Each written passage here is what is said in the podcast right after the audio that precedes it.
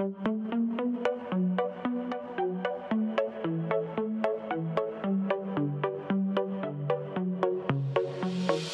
let you know before you try to go. Now this is my own show. Not a script or flip could make me stop, so just behave. I mean, there's no escape. Let's hope you make that drop, because you really don't want to take me off. And oh, what fun. I will tell you what to do and you will get it done. And oh, don't run. You'll find your nightmare here has only just begun. Welcome to my horror show. Now it's not in three D. Oh, I bet you thought you'd seen the last of me. Are you reading the walls? Did you get my clues? There's a debt to repay for now. You'll do. What is up? Welcome to Horror for Dummies. We are the show that comes to you bi-weekly that teaches a thing or two to the dumbest little guy about the genre we fucking love. I'm your host Tim, and with me is the lovable dummy himself. His name is Mushroom, but you can call him Doctor Lufenstein. Ah, cranky sailors. What's going on? You will be a cranky sailor tonight, because we I are won't reviewing be. your favourite movie ever. Oh, yay. But, okay, before we jump into the actual movies, and the reason we're reviewing these movies, we have a fucking special uh, episode right here, because for the first time ever at Horror for Dummies, we are joined by not only friends of ours, not only fellow podcasters, but for the first time ever, this Australian podcast is now joined by another Australian podcast. Please welcome all the way from the Super Network, we have Marcy and Bede. What up, Woo. guys? Woo. Hey, hey. Hey, we're finally on the show. It- finally, finally, We all the made way, it. all the way from Melbourne, Australia. Melbourne. Oh, Do my you guys shit, get it's sick relevant. of that? Every Exactly. time I hear Americans say Melbourne, it's Melbourne. Melbourne. Melbourne. Yeah, So, yeah, guys, yeah, right. so guys, let everyone know, if you aren't listening to the Super Network, you should be, first off. But let everyone Yeah. know, what is your deal? Who you guys are and what do you guys do? Well, my deal is I started the Super Podcast like eleven years ago this year. So Oh, damn. I, I'm Wow. probably one of the only people, sorry, one of the only people on the planet who started a podcast in the earlier days of podcasts who still has the same podcast eleven years later. So That's know. impressive. I don't know anyone that's uh, podcasted as long as this. So you I can, know, um, um, oh, yeah. Our, our friends from the Padded Room network, they're about eleven years as well. So Dang. that's two. But yeah, besides that, no one else. Besides that, it's it's very rare, Yeah. very rare, and uh, yeah, it started off as uh, I, my film review website, and it just grew into a network of podcasts and reviews and all the rest. With you know five podcasts going strong. Al- Although, to be fair, Marcy, this, everything just went downhill after you asked me to be your co-host on the original Super Podcast. Yeah, I don't know what I was thinking. Indeed. How, how long ago was that? When did you join Bede? Oh, I probably joined in... Two, well, I started off as a guest because Yeah. Marcy and I like first met on a film forum for joe blow dot com and we became friends on there. Then we friended each other on Facebook. And by the time... Uh, so we were going, talking back and forth. And then I think around about... around somewhere between episodes eight, nine, and ten, Marcy sort of reached out to me and said, oh, you want to do a podcast together? And I was kind of wanted to get into podcasting as well because I've been listening to ones at the time. So basically we started a pod, I mean, I guested on her show and then I kept coming back and um, did about twenty guest appearances and then I got promoted to co-host. So... And, yeah, and Marcy and I have been doing this show ever since. Yep, you wore me down. I had no choice. Exactly. You weaseled your way in to Fucking the way. Super Podcast, which became the Super Network, which is at super marcy dot com, named after me. Exactly. And if you can, just give uh, everyone a rundown of all the different shows that you do. Yeah, there's a lot. So the original is the Super Podcast, and at least once a month we will do a fan-voted commentary. So people go to our Facebook group, which is the Super Network group. Yep. And we'll think up a theme for the month, put the poll up with six options, and then everyone votes, and then we'll do a podcast commentary on that film. And what else do we have, Bede? I'll let you talk as well. Well, we've got um, what what one show that you uh, created, Marcy, was uh, the King Zone podcast, which of course is our podcast uh, discussing the uh, film and T V adaptations of the work of Stephen King. Only just the film and T V stuff, so we don't really go into the the books unless we've one read. of us... Yeah, yeah, if we've read them. Uh, and then, of course, we have another one called uh, Podcasters of Horror, which is, at the moment, is kind of our retrospective series on the short-lived uh, two thousands anthology horror show Masters of Horror. But we're going to also branch out... Once we sort of finish uh, with that series, we're going to branch out and talk about other horror anthology T V shows, and also we're going to be talking about uh, anthology films as well.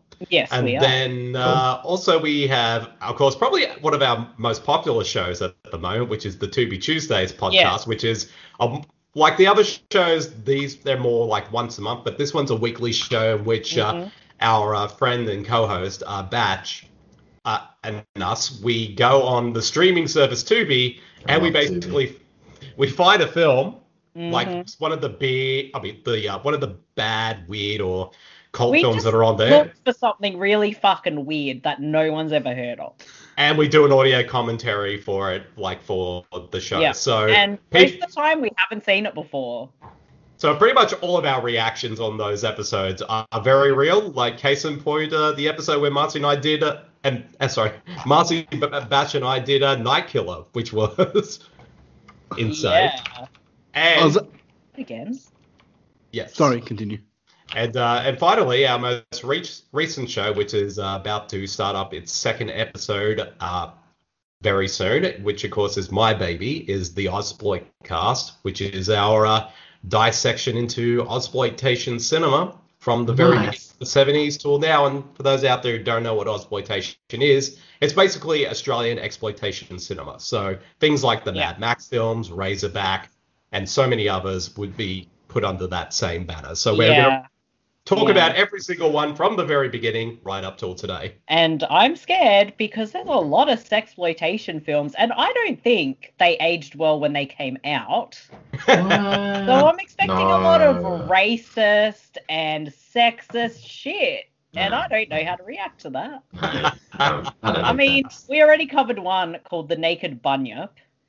Holy shit. It that sounds amazing. Two hours and twenty minutes of people droning on about what they think sex is in the seventies, and they Harry. literally have this whole scene where they talk about what the function of breasts are. It's like, yes, we know that breasts have milk and babies feed, but then they go into saying other weird stuff.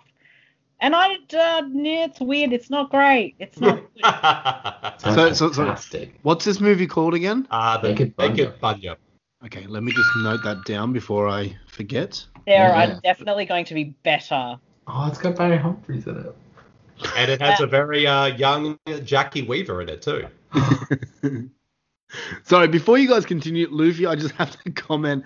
I was watching you while B was talking. I've never seen you so fucking excited when he was talking about... I love exploitation movies. Well, this is the podcast for you. Okay, yeah, I'll fucking definitely check it well, out. That's for the show, because we did our first episode on the movie Wake and Fright, and also it's mm. the book and the T V miniseries that was also an, that was also adapted into. Mm-hmm. But every other show of the Ozploitcast, we're going to be talking about four to five films per episode. Fuck. There's a lot. So we're going to be covering at least maybe somewhere between two hundred to three hundred movies for that podcast. So it's going to be exciting, Dude. revisiting some classics and also seeing some stuff we've never seen before. I but don't also know just... how I'm going to feel about watching those Barry McKenzie movies. There's a lot of vomit and stuff in those. Uh, I, I I just want to see your reaction, Marcy, to the film Phantasm. And no, not the Phantasm with the tall man, but the Phantasm that uh, I think was a sex documentary that has John Holmes and his giant dick in it, apparently.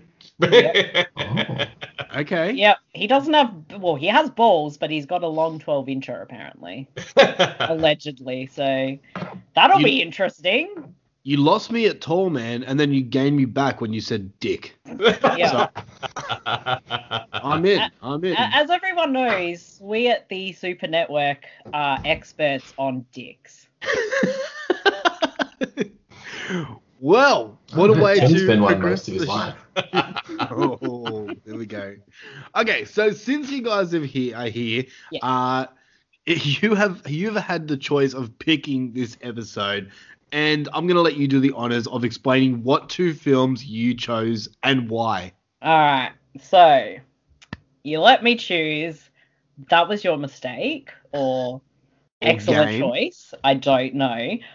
But seeing as there's several of us who might be a little bit obsessed with a particular movie, I thought we would make it a double feature with another film with similar themes. So we are going to talk about the two thousand nineteen classic, The Fanatic, paired with the nineteen ninety-six Tony Scott film, The Fan.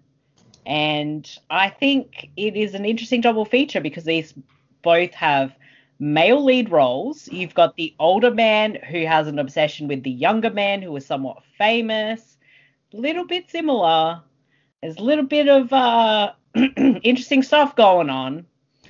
But uh, I think they're interesting because you don't often get the stalker film dynamic with male leads. So. That's a- Good. I didn't even think of that while watching these two films. That's a good point you brought That's up. That's because I'm smart, you see. I'm the boss of the operation. All right, so before we jump into that, let me just do a little bit of a cleanup here and uh, just give out some shout-outs to a few people. Again. Yeah. How'd no. you know? No, it's no. I get excited when we have guests on. It yeah, just you do little, happens. little little happy shots. I do. I'm like a volcano over here. So before we jump into it, uh, I just want to give a massive shout out and thank you to Marcy for being a Patreon. Um, if you want to be as cool as Marcy and Bede cool. as well, you can become a Patreon uh, by just going to patreon.com forward slash horror for dummies. There you can choose all bunch of tiers. Uh, we've got the three dollar tier, which is the main one that gives you everything, the bonus content and everything like that. Um, it gives you the cool shit like the top tens, the brackets, and maybe even our new show, which is called the Super Fun Happy Magical Explosion Show. I just made that up, and now I really want to make that show happen because it's a cool title. What's it, a, what's it about? I don't know. I just made up that title. Huh. And now I'll figure like, it out. Damn it. Damn it. I can work with that. Give but with, with that being said, I want to thank two new Patreons for this week. We're going to thank it. Rob Humphrey for his great contribution on becoming the werewolf, and also Nick. Nick doesn't have a last name. It's just Nick. He's like Cher. He's cool like that. Uh, I'm becoming the gremlin. So a massive shout out to those cool guys. I'm becoming the two newest Patreons for Horror for Dummies. Thanks, fellas. Yep. Mushroom.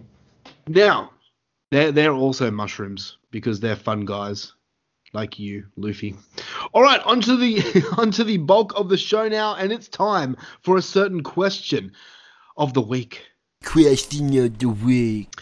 Okay, question of the week for last time. And in relation to this episode, the question was, if you were an obsessed fan, which celebrity would you stalk? Before we go to the answers, Bede. Yes. Oh, wait, you've already answered, but you can answer again. I, I, I, I did answer, and I answered we probably, answer. And I think Marcy answered this one as well. Uh, yeah, she so, did. So we pretty much picked the, the, the clear winner of who we would stalk. We picked uh, Hunter Dunbar, who is the one of the characters from The Fanatic. So I mean, after seeing The Fanatic, do you still want to stalk him? Yes. I'm, I mean, it'd be funny to see I him mean, get angry. But... I, I would stalk him, but only because when I want to murder someone, I can easily just frame him for it, and the cops are so stupid they'll fall for it. So you, you have a point there. You have a point there. I know. Okay, so the people who answered, we have Rain Ridgeway, who said Tim Davis from Horror for Dummies. Who yeah, the fuck's right. that, dickhead? Yes. I heard he's good looking. Oh. Or, but maybe I'm wrong. Uh, we have Rebecca ah, Reinhardt. I was eating. You're mistaken. Oh. It's too slow. Mm. Uh, Rebecca Reinhardt says, Jason Voorhees. He has an injunction against me with a little winky face. Uh, Kirsten Amber, she says Tom Holland. Which one? There's like Tom Holland, the actor, or Tom Holland, the filmmaker. um, I, I'd be stalking the know, filmmaker, actually. Obviously. We talk about him enough. I, I know it's probably obviously Spider-Man, but I'm just going to pretend that it's Tom Holland, the director of The Langoliers. Let's, let's go with the... Because she's definitely talking about that movie. Oh, yeah. He's a very good-looking older man. uh, we have Zim Vader, who says Bruce Davison. And he's only saying that we had a bracket um, in our Patreon called the Be- Who's the Best Bruce? And he's angry at us that we didn't include Bruce Davison, who... I don't know who this dude is. He's an actor, but I don't know any of his movies. So he was, um, I guess, for most people out there. You haven't seen Titanic two? No, I, I, I. That's right. He mentioned that, and I only, I only knew that yeah. movie existed like a week ago. I need to see this. Well, he was also um Senator Kelly in the X-Men movies, so he was in. Thank you. And he's also tip. an Oscar-nominated actor as well. Apparently, he's in Willard as well, the O G one. He was, he was Willard. Oh, that's Willard. Right, that's who he was, yes. He was, yeah, he was, yeah, Willard. Yes. That's where I know him from. Anyway, um, we have Trucker Trent, who said, bold, bold of you to assume I'm not. So that's scary. He's very far away, supposedly. Right that's behind true. you. We have Heather Powell. She says, Daniel Kaloof. You should be used to that one now. What up? Yeah. And we have Scott Crawford. He said, since Heather Powell picked Luffy, you know that Smoke Show has to pick the sexy beast, Tim Davis. Because she already picked me. Otherwise, he would have picked me. That's what he's saying. You know what? You know what? Two people have picked me. Only one has picked you. I'm more attractive than you. Eat it. Dave Z says, maybe some porn stars. Don't you science? Ja- Dave Z wins. Maybe some porn stars. I mean, yeah, why wouldn't you? Out of all the people in the world, porn stars. But which porn stars would you want to stalk? Mm. I, I can't I can't think of a porn star off the top of my head. They're also like classic ones from like the eighties and nineties, like the ones who are actually everybody knows. Um, Debbie? Yep. Aren't they all problematic now?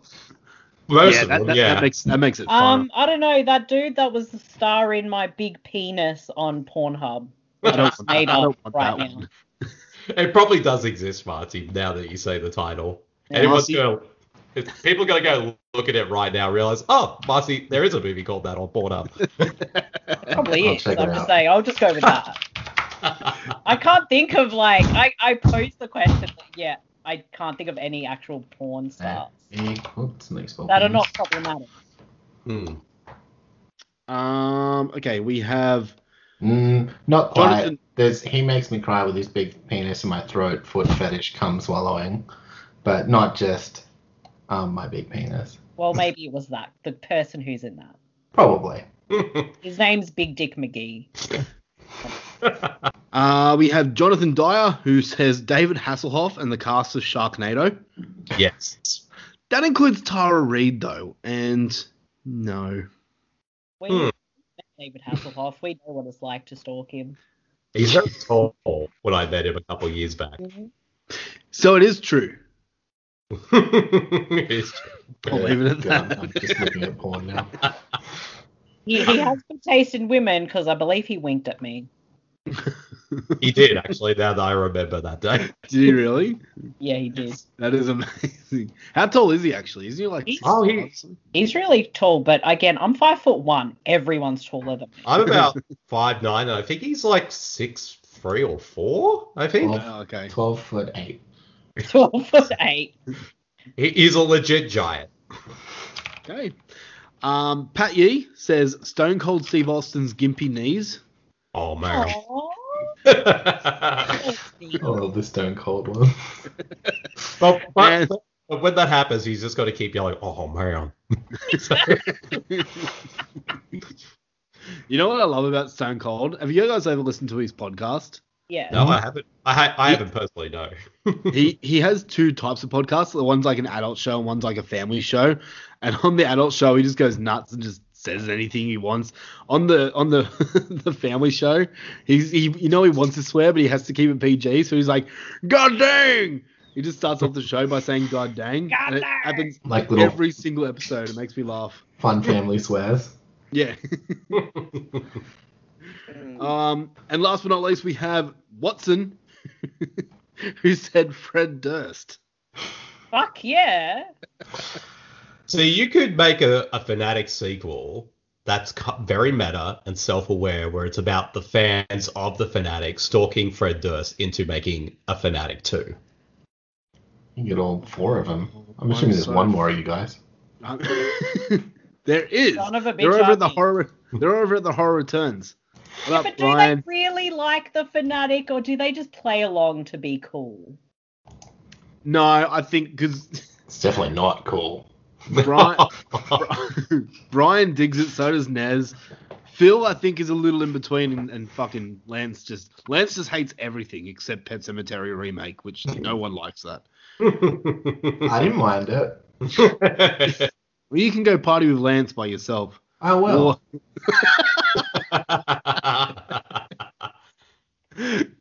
Shout out to the Horror Returns. Love those guys. Um, all right, so that's it for question of the week. Uh, question for next time, and this is a this is this is going to next Horror for Dummies episode. This is a simple question. It can be a yes or no, or you can elaborate more. But yes. I want to know: do you think is Bigfoot real? You guys want to answer right now? You don't yes. have to. Yes, yes, he is. Because yeah? Bigfoot, Bigfoot sneaks into my room at night when it's really lonely and dark. I'm not going to say what else happens, but he's what, real to you? me. Can I see this on Pornhub? Yes, look up. Uh, Short Cheese stars Chewbacca.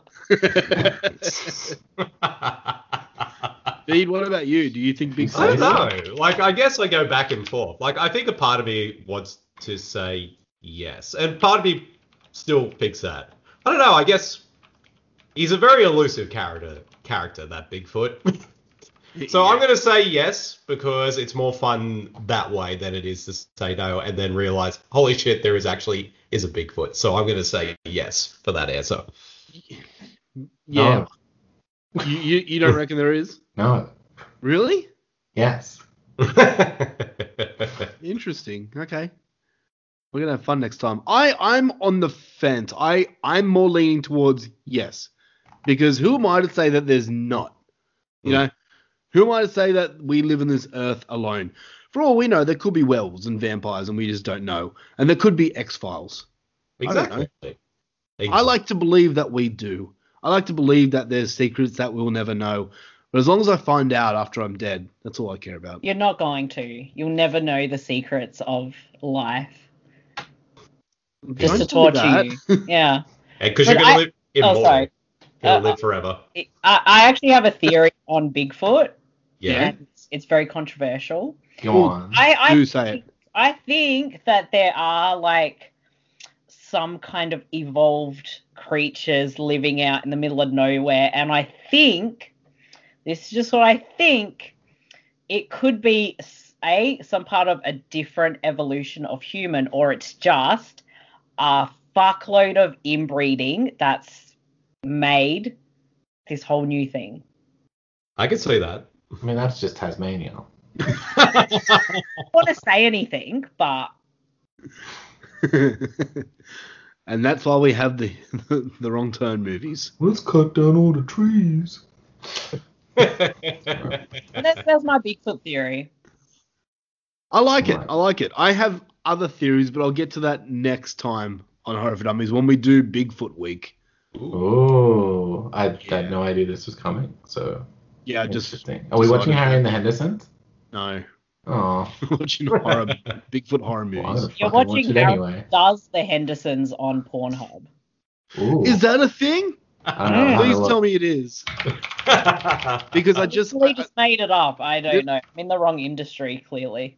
Little spoiler alert, I did just finish the Friday the thirteenth porn parody for Patreon, and didn't end as well as I wanted it to. Let's just say that. So I'm keen for another porno parody. If his machete doesn't look like a dick, I'll be very disappointed. Nah, I got nothing. You're going to be disappointed. Damn it. Then what's the fucking point? Let's just say that Jason doesn't have sex in it. So, yeah. Look, wow. Take my advice. Don't be tempted to watch the Texas Vibrator Massacre because I've got it, it is, loaded up. It is not worth your time. Is I, it as bad as Edward uh, Penis Hands? I learned about this movie during one of the Fantastic podcasts movie. Way back in the day. I went and watched it. I'm like, I don't want legit cannibalism in my pornos. Well, technically, there's a market. It's not. It's it's not that. It's not that. They're sitting around the dinner table. They're cutting open someone and eating their body parts. They're not. Well, fucking fucking off what, anything. Depends what you consider cannibalism. I need no, to see actual cannibalism. So like the, the flesh of. Like yes. A human. It's not like they're eating pussy, they're eating flesh. Right. Yeah. Yeah. Yeah. I, I would rather watch the crap I watched last night than this, which was two thousand sixty-nine, A Sex Odyssey. I'm so keen to hear your thoughts on that. Anyway, with that being said, it's That's time it. for a short, quick Just break. Came up with a bunch of Harry Potter porn, by the way. Harry does the Hendersons. Okay. Anyway, yeah. I'm gonna have to go check this out as well. All right, we're going to take a quick break. We're going to hear from uh, a friend of ours, and we'll be back with fan obsession films and everything about them. I'm Poltergeist, and I make inappropriate songs about horror movies. So basically, I just came to see some naked D's and A's for free. Take a peek, take a key. twelve cabins, twelve vacancies, twelve bodies, mother pray for me. I might go psycho occasionally. One body too many pray for me, cause we all go a little mad sometimes. No happy ever after, just chapter after chapter after chapter. Massacre, make the Ripper look like an amateur ambassador of the slashers. Michael! Lord of the dead, Lord of the dead, you could wake up in the coroner's bed. This is the hour for mourning and dread. Drain out the blood that was stored in his head. All of the apologies that you can muster from your dread won't protect you on your bed. Nothing will from Pumpkinhead. This is not a dream, baby. This ain't Halloween, baby. We're on the scene. This is what we call a scream, baby. Subscribe on YouTube at Poltergeist O D. Follow me on Instagram and the Slasher app at Poltergeist underscore O D.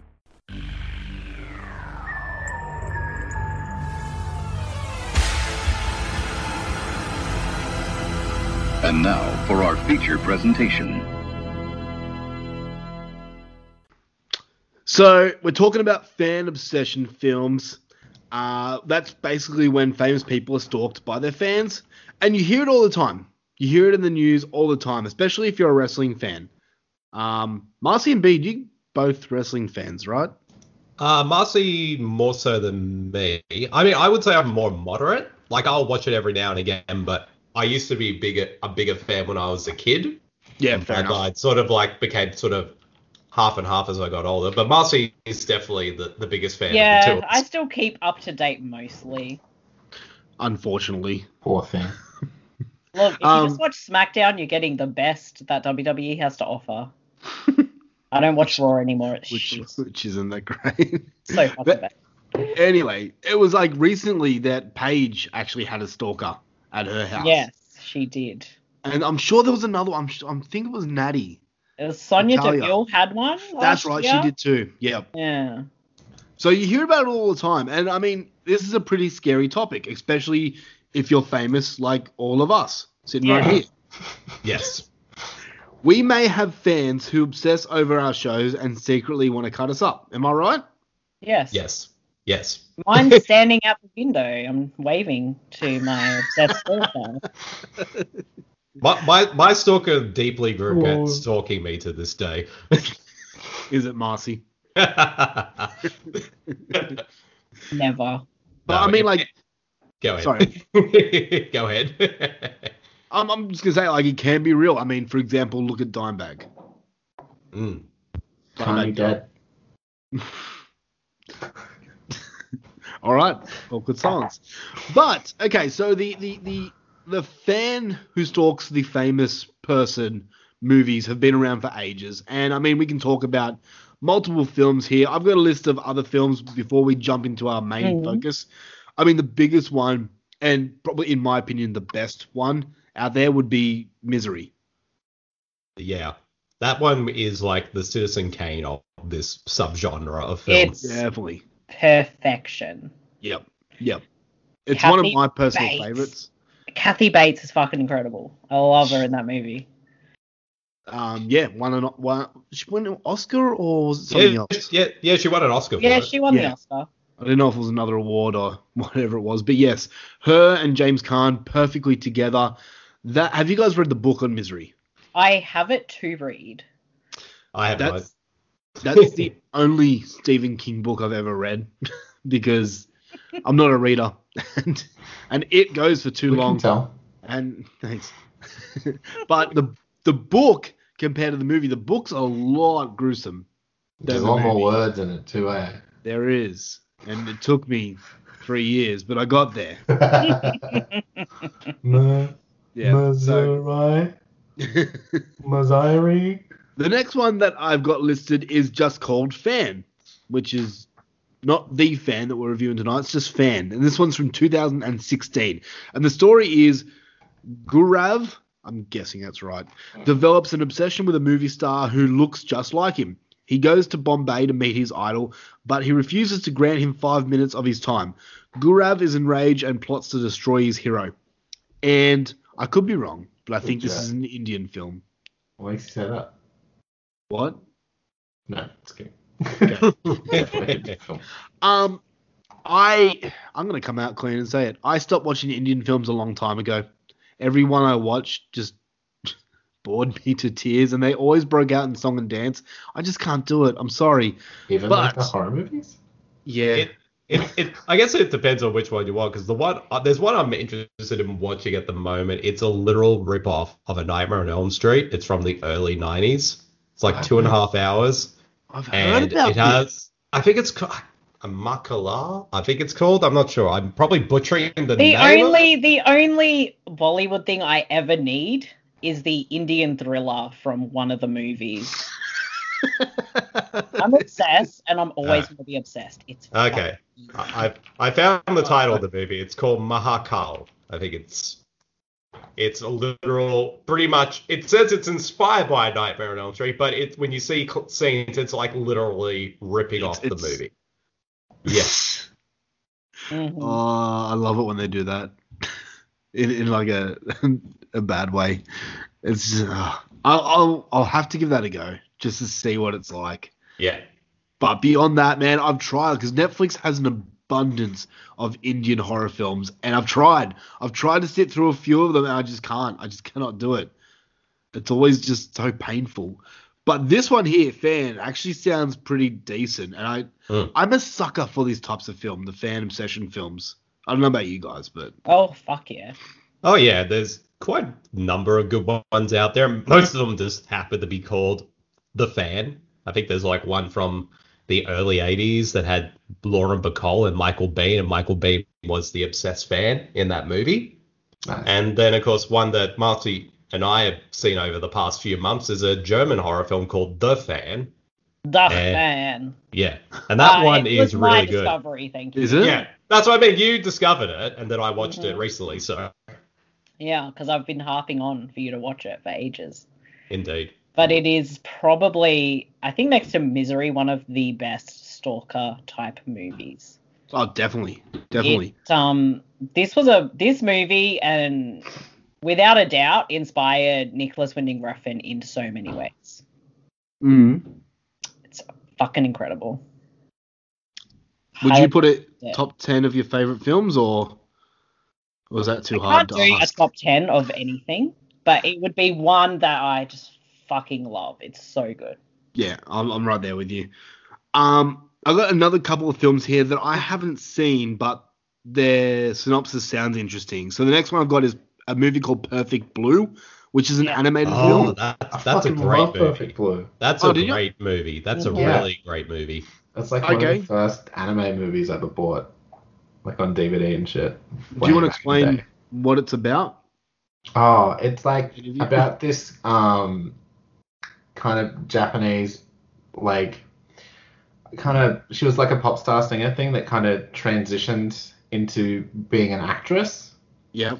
And um, there's this fan who's like obsessed with her being still like this little innocent, um, kind of like kawaii girl, and um, yeah, just can't deal with it and ends up like attacking her and stuff. I don't want to spoil too much because it's really fantastic and it's got lots of like trippy visuals. It's really hectic. It's it's a fucking great movie. And so it all... definitely inspired or heavily inspired Black Swan. Well, okay. So you, all three of you guys have seen this one. Yeah. Well, mm-hmm. It's funny you should mention Black Swan, Marcy, because Darren Aronofsky bought the rights, the re, the English language remake rights for Perfect Blue, and instead of Ooh. remake it, he just reused scenes from it for both um, Requiem for a Dream and Black Swan. There you go. Huh. Fuck. The more you know, eh? Mm-hmm. Um... Have you guys seen a, a movie called Like, Share, Follow from two thousand seventeen? No, I haven't. I, I think I've heard of it recently, but I haven't seen mm, it, though. Haven't seen it. I'm the same. I've heard of the title, never seen it. But the story is Garrett is a rising YouTube star. Shell is a deeply emotional fan. When they begin a romantic relationship, he's forced to question whether opening your life to strangers online is an invitation to community and rescue or to stalking, obsession, and madness. Hmm. I don't know anything more about the movie. I didn't even search up uh, the score on IMDb, so I don't know if it's good or bad. Usually these movies, like, about social media and YouTube and all that stuff, they don't fare too well with Mm-mm. people. Mm. Um, but well, because they're shit. Well, I think most people generally, are, but I suppose it kind of sort of dates the movie as well. Like, you know, yeah, like yeah. And they try to like, put, like, heaps of memes and shit and that kind of stuff in it, and it just dates it so badly. Yeah, that's true. That's true. Uh, I've got two two more here for you. Um, one is, I don't, I've never heard of this movie, but after reading about it, I need to. It's called Lucky Bastard from two thousand fourteen. Any guys heard of it? Mm-hmm. So the story it dates. feels like I know what it is, but I don't know if yeah, I... Yeah, it's like the title sounds familiar, but I need to hear the plot to find out if I've seen it or not. So once I read this plot, I think everyone's going to search this title up and be like, oh, my God, I need to find this movie. The, the story is um, a fan is invited to take part in a porn video with his favorite porn star. He's romantically rejected and goes on a killing spree on location. That's it. That's all I need in life. Wow. Apparently it's a found footage movie. Cool. As long as I see boobs and blood, I'm happy. Well, I see blood on boobs. Yeah, better. Better. And the last one I'm going to mention that some of you probably don't even think about as a fan obsession movie, but it is, if you think about it, um, is The Incredibles. Oh, yeah. Ooh, true. That is Big a good point. Yeah. Which, I mean, I'm sure we've all seen The Incredibles. Yes. Yeah. Oh, definitely. I never even thought about it to be like a, a fan stalker film, but now that thinking about it actually makes a lot of sense. Yeah. I'm the same. Neither did I. And then, yeah, I was searching up this question on Google and it came up with that. I'm like, oh, yeah, it is too. Mm. So, so they're like, I went to Google and searched up this question. There are so many other films that I could have mentioned here, but this podcast would run for hours and hours, and I didn't want that. But, yeah, this is a topic that's so well – I think it's so easily done that, that that's the reason why there's so many movies out there. Mm. But speaking of movies that do it well, let's talk about tonight's features. We're going to start with the uh, the fan. I thought you were just going to end the podcast. No, Luffy. We like these movies. I, I think. We'll see.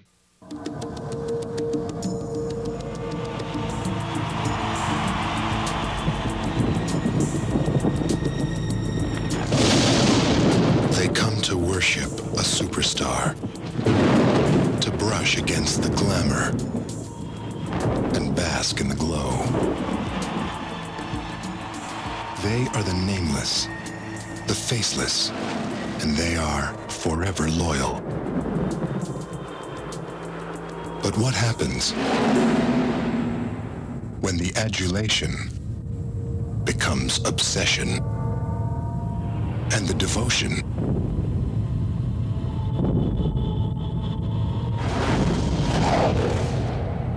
becomes deadly? Robert De Niro, Wesley Snipes,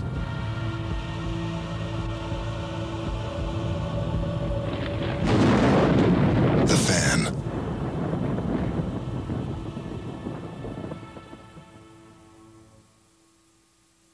Awesome. We're going to start with The Fan uh, from nineteen ninety-six. So this one stars Robert De Niro as Gil, Wesley Snipes as Bobby Rayburn, um, John, I I can never ever pronounce this guy's name. John Leguizamo. Yes, thank you. I cannot stand this guy. Every time I see him in a movie, I'm like, oh, not him again. But he plays. Get out of here, Luigi. uh, we got Ellen Barkin as Jewel, Benicio del Toro as Juan Primo. Wasted. Uh, Literally. Um, we got a whole bunch of other people in this movie. I'm not going to go through every single person, but it's directed by Tony Scott. Do it. We got who... No, we don't. We have to talk about this movie. um, Tony Scott has gone on to do such things as I don't know what. Do any of you guys know? Oh, well, he did uh, Top Gun, Days of Thunder, Enemy of the State, Man on Fire. Like, he's like an action movie. True legend. Romance. Yeah, True Romance. Oh, he also, he also did Ladies and Gentlemen, The Best of George Michael. Nice. Wow. Like that. Okay, so he's done a lot. Holy shit, yeah, he's done. Oh, he did The Hunger from nineteen eighty-three. There mm-hmm. you go. Wow, okay, so I have heard of this guy. Robert for Ridley much... Scott. Really? Mm. Fuck, he is too. Wow. You guys are, he, um, you guys he sadly passed away a few years ago, Tony Scott. Well, they he did too, twenty twelve. Here I am being the dummy. You guys are teaching me. That's so cool. this this one comes at a five, a five point nine out of ten on IMDb, and the story is an all-star baseball player becomes the unhealthy focus of a down-on-his-luck salesman. Okay, so Marcy, I'm going to start with you. What was the reason, and, and I know you kind of answered this question earlier on this podcast, but what was the reason for picking this particular movie? If you okay. want to elaborate. I'll, I'll, I'll say it again. So when looking at The Fanatic, because I knew I, we, I had to pick that one, I wanted to have it paired with a film that made sense. Now, The Fan is a rare one like The Fanatic where it's the two male leads with someone who's older stalking someone who's younger and they're a famous person, because if you notice the ones you mentioned didn't really have that. I'm not sure. I trailed off in my no. concentration on the Indian one, so I don't know if that was two men or not. No. Okay. Um, it didn't really state, so I don't think any of yeah, us saw so it. So I don't think you see that dynamic as often. And I feel like they ha- they are quite similar, and I think even the styles that these films are. Like, this was early Tony Scott doing experimentations with how he wanted to shoot his next film.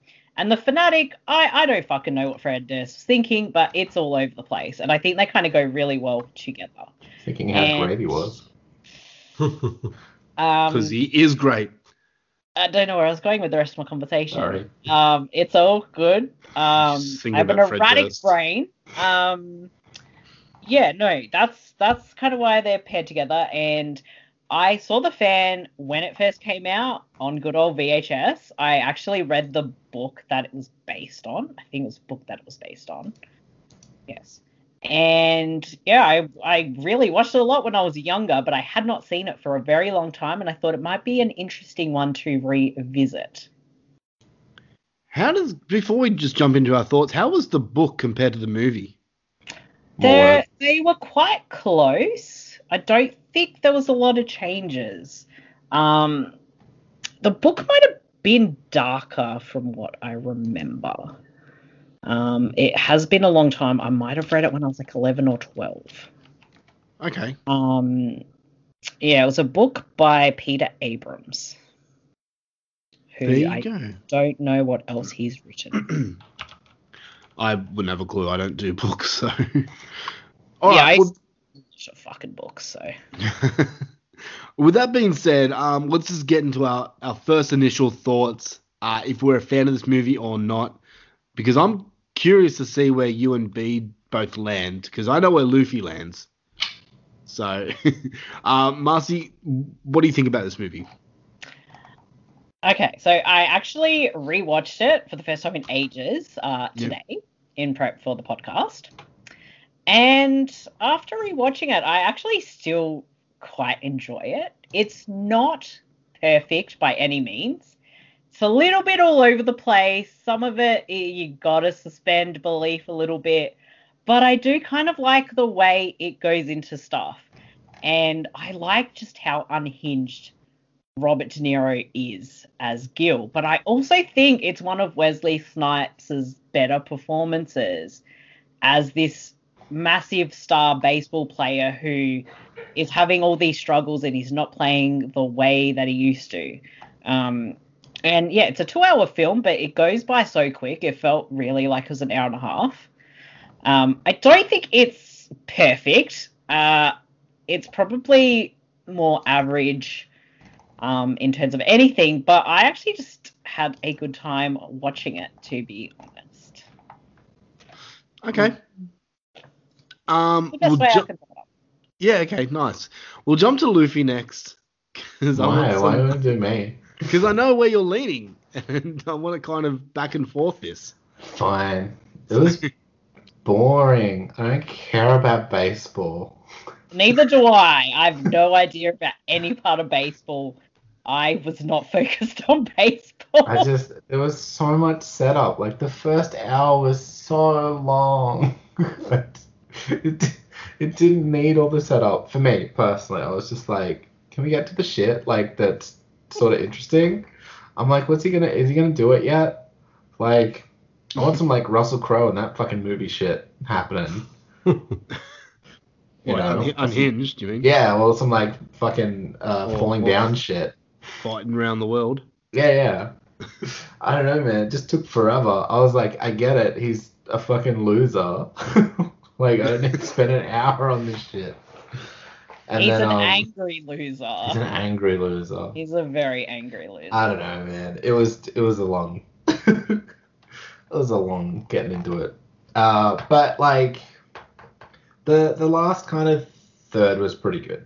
I'll say that. It's it's not super gory or anything, but like, once he like you know nabs a kid, like the Australian government from like nineteen ten to nineteen seventy, um, it it starts kicking off a bit. so so you're leaning more towards the I don't like this movie side. Yeah, I don't, I don't love it, put it that way. I, I wouldn't watch it again. Just quickly, in comparison to The Fanatic, because I know what you feel about The Fanatic. Oh, it's twice as good as The Fanatic. All right, Bede, tell me you're on the on the like it side. I'm kind of mixed on it, to be honest. I mean, I watched it about probably ten-odd years ago, and I was kind of, like, mixed on it there, and I kind of still feel the same way about it now, but I guess the the, my, the main reason why I think I'm as mixed on it as I am is because um, it's very clear, like, this was kind of, like, Tony Scott kind of phoning it in a little bit. in terms of, like, compared to other films that he's made. And it was, and it's very obvious because he pretty much stated that uh, he he kept turning this film down a whole bunch of times, and the only reason he decided to take it on was to uh, kind of oscillating ex- back his way. Yeah, well, the, well, kind of use, because at this time, like Marcy said earlier, he was kind of experimenting with his filmmaking style, which you would. So he decided he wanted to do it with uh, Enemy of the State, but he figured, you know, let's I'll try it on something else, like, to kind of see how it all comes together. So he did it with this film. And for a film that's meant to be this kind of intense and creepy stalker thriller, I feel like the filmmaking style kind of works against the film, and it doesn't make it as intense or thrilling as it could have been. And I guess when you have a film like this, you needed to have those two components in it to work. Um, but I think, and because of the filmmaking, uh, it just doesn't, it doesn't feel like that at all. And if anything, it kind of sort of, this makes it a bit kind of, all the action that's happening on screen kind of feel a bit dull compared to other films that is, it's similar to. It lacks um, tension. Yeah, exactly. It lacks so much tension. But that being said, though, like, it's an interesting kind of, it's it, for me, it's worth it just for the performances. I think Robert De Niro definitely goes all out playing the role of Gil. He it, he does play that character very creepy and sort of shows those different sides of obsessed well, fandom. You know why well. he's so good? Because he's Robert De Niro. He stalked Wesley Snipes for six months in preparation. No, I'm kidding.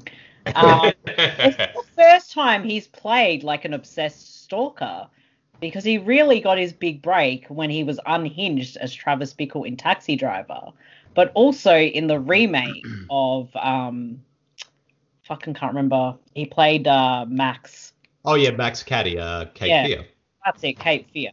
Yeah, well, you could say this is like a trilogy of sort of like stalkerish characters oh. that um, De Niro has played. King of comedy as well. Yeah, exactly, exactly. Um, I guess for me, like, he's really good in the movie, and he's definitely, like I said, goes all out with his performance. And not only do we see his obsession uh, in terms of being obsessed with um, Uh, Wesley Snipes' character, but we also get to see his home life as well, and just how, like, he wants to be a good dad and be there for his kid, but we can just see, like, how completely unhinged he is, and see why his wife has a restraining order against him as mm. well, and doesn't want him to have any involvement with their son's life. Um, but I also like Wesley Snipes in this film, and I agree with Marcy. This is definitely a very interesting role for him, and he does a good job because Um, because he is a character, a baseball player who, prior to joining this team, is probably regarded as one of the best in the world. But due to the pressures of, mm. you know, having to kind of show people that he is this great player, it really starts to affect his performance uh, on the field. And you can definitely see the frustrations that everyone mm. seems to be having with him. And, mm. you know, De Niro being that kind of one stalker who thinks, like, no, he's this... You know, he's just going through a rough trot, be easy on him. He's a great player. But, you know, even then, De Niro, De Niro then, of course, decides to take charge and do something about it. Um, mm. And also, you know, other, you know, actors who appear in the movie, like, even though, yeah, some of them aren't really given that much to do, they're still quite memorable in their roles. And I keep forgetting, like, who else was in this movie. Like, Benicio del Toro, I was actually shocked was in this movie because I completely forgot he was. All of yeah, I minutes. forgot all about it. Yeah, exactly. But he's good when he's, even though, yeah, he's not in it much, but he's mm. good on screen as this very arrogant kind of uh, uh, baseball player who has a bit of animosity with uh, Wesley Snipes' character. And um, so, yeah, I mean, overall, I think, yeah, it's kind of a mixed bag, kind of leaning more of the average kind of side, but it does have some interesting qualities, but I don't think it really sort of is all that memorable compared to other kind of stalker movies that, that are out there. Nice. Okay. I, I, I'm, I'm kind of shocked here. I thought, like, everyone would be on the same page that I am. Um, so... Just to jump into my thoughts, um, I, I eat shit. I, no, you eat shit. No, not you're again. You're wrong about your thoughts on this movie. um, okay, so Marcy, I have to thank you for making us do this film because I'd never heard of it before you told me about it. And I kind of went in um, not expecting too much. Um, I, I looked at, I looked at it, I'm like, this isn't, I don't think this is a horror movie at all. Which, like, it's not a bad thing, but, like, we're reviewing on this show. Um, Thriller-ish. It's, it's horror enough for me. We'll get to that in a second. But um, I was blown away by this film. I fucking had a blast with this film. Yeah, is boy. It, is it perfect? No. no. Like, it does have its problems, but what you guys are saying, um, I, I, I think it's better than what Luffy gives it credit for. Um, it's just my opinion, man. I, I I may have different different eyes, obviously, because I don't know. I was sitting back and just enjoying my time mm-hmm. with it. I didn't. I couldn't really give it a critical view because I was just enjoying my time with it. I liked it. I just really. Okay, let's just start from the start. So the characters. Um, and, and Luffy, you said that this movie took ages for for it to start for you. I'm the complete opposite mm. because straight off the bat we're introduced to these characters, De Niro and um, Snipes, who both, in my opinion, fucking nailed their roles, especially De Niro. Mm. Holy shit. He is the personification of New Yorker. Everything I think about New York is De Niro. Like the whole, hey, fuck you, you fucking fuck. Shit like yes. that. I love it. And he's honestly, he's fucking terrifying in this movie. He's actually scary. And this is where the little bit of the horror part comes into this movie. And it's all because of De Niro. Um, I love the, the like they, they show background on mm. both these characters. And yeah. that's, that's why I really like the movie, the, the Starters movie, because we showed where these two people are coming from. We showed straight off the bat, De Niro's in his, is he, was he driving or was someone being Or was he being driven by someone? I can't remember. Uh, I think he was, was driving, driving, yeah. yeah. He was driving. Yeah, okay. So he's in his car talking to a radio station, which is like, I don't know, is that a thing of the past now? I don't listen to radio, so I'm not too sure. Well, one of those, um, I think they exist, but no one listens to them. What, what was it? It looked like it was one of those just for tradies at work. Right thingy that they, walkie-talkie things, I don't know what they are. But I'm the sure cu- people still use those things, but that's what it looked like. I don't know what it was. Um... But, yeah, I, I like we, we straight up established that, like, yes, he's a massive baseball fan. And, Luffy, you said before you don't give a shit about baseball. Neither do I. But I put this in the perspective of, of my world that, hey, this is – let's let's just – let's bring my world into it. This is not baseball. It's wrestling. Mm. And I pretended that he's talking as passionately about baseball that I would talk as passionately about wrestling. And not in two thousand twenty-one, but yeah. Oh, I have some things to say about W W E that would uh, that would uh, make me get angry and, and do the things that he was doing too. So you know, like Spooky Bliss. I like Bliss. Let's just leave it at that. That's um, also why I watch SmackDown. Yeah, still SmackDown has its fair share of problems too. But that anyway, comes to Roman Reigns these days. Uh, let's start the show off with Roman Reigns and let let him talk shit about his cousins and these cousins be bitches. Yeah, isn't that relatable to everyone who has cousins who are bitches? Yeah, but when it happens every single week for the last two months, I, it's like, trying, all right. I've been trying like, to be considered the head of the table, the tribal chief in my family, and all my cousins are dipshits. I relate to his fucking problems, right? Yeah, I also I also don't like that finally Roman Reigns has turned heel. Let's put him with Paul Heyman, who is the best talker in wrestling. Yet let's have Roman Reigns, who still doesn't know how to cut a promo that well. Let's let him talk and Paul Heyman not say a thing. Like, where's the logic in that? W W E just anyway. There is a lot lacking logic. We're talking about The Fan. We'll do a wrestling show one now, day. Now you can see why you've just pictured it as wrestling. So yeah. You could be as passionate as the Gil character, but maybe you won't go kill Roman Reigns. I don't know. I wouldn't kill Roman Reigns because I think he's a jacket good, thing on. He, he's a good person. I, I'd kill Vince McMahon because, yeah. I mean, you could wait a couple weeks. No, he'll be alive till he's like till I'm dead. That's People the sad part. He's never gonna die. Yeah, he's never true. gonna change. I've come to the realization of this. Anyway, we're talking about I don't the. No, they might be selling it. Bede, Bede looks boring. I mean, Bede looks boring. Sorry. He looks so fucking boring, dude. You're my new best friend. Thank you. Sorry, Bede. You look boring. No, I'm listening. I'm listening. I know who Roman Reigns is. Snazz up your look a little bit so Tim's so fucking bored. Do you have, like, another outfit? um, But, yeah, going back to the characters, um, mm. I love the whole character development of Wesley Snipes' character. How he's just... We, we've seen it We've seen it so many times, like in so many different movies, and most of those movies are played by The Rock, where they're um, this sports star who can do no wrong. And we've seen that so many times, and I thought going in, like, when it started, oh, yeah, here we go, same old story. But then when he loses his knack, I was like, all right, this has made me enjoy this movie more. Um, so all in all, like, the whole character story of these two people was really interesting to me. Mm. And then you get towards the end of the movie where it got darker, very darker. And it happened with things that I did not expect the movie to take it. Um, Luffy, you said before, like him taking the kid. Mm. It was like, whoa, this is getting dark, especially like even for me. Like this started to get on the like under my skin because like I'm a father, and this is where now horror radiates for me.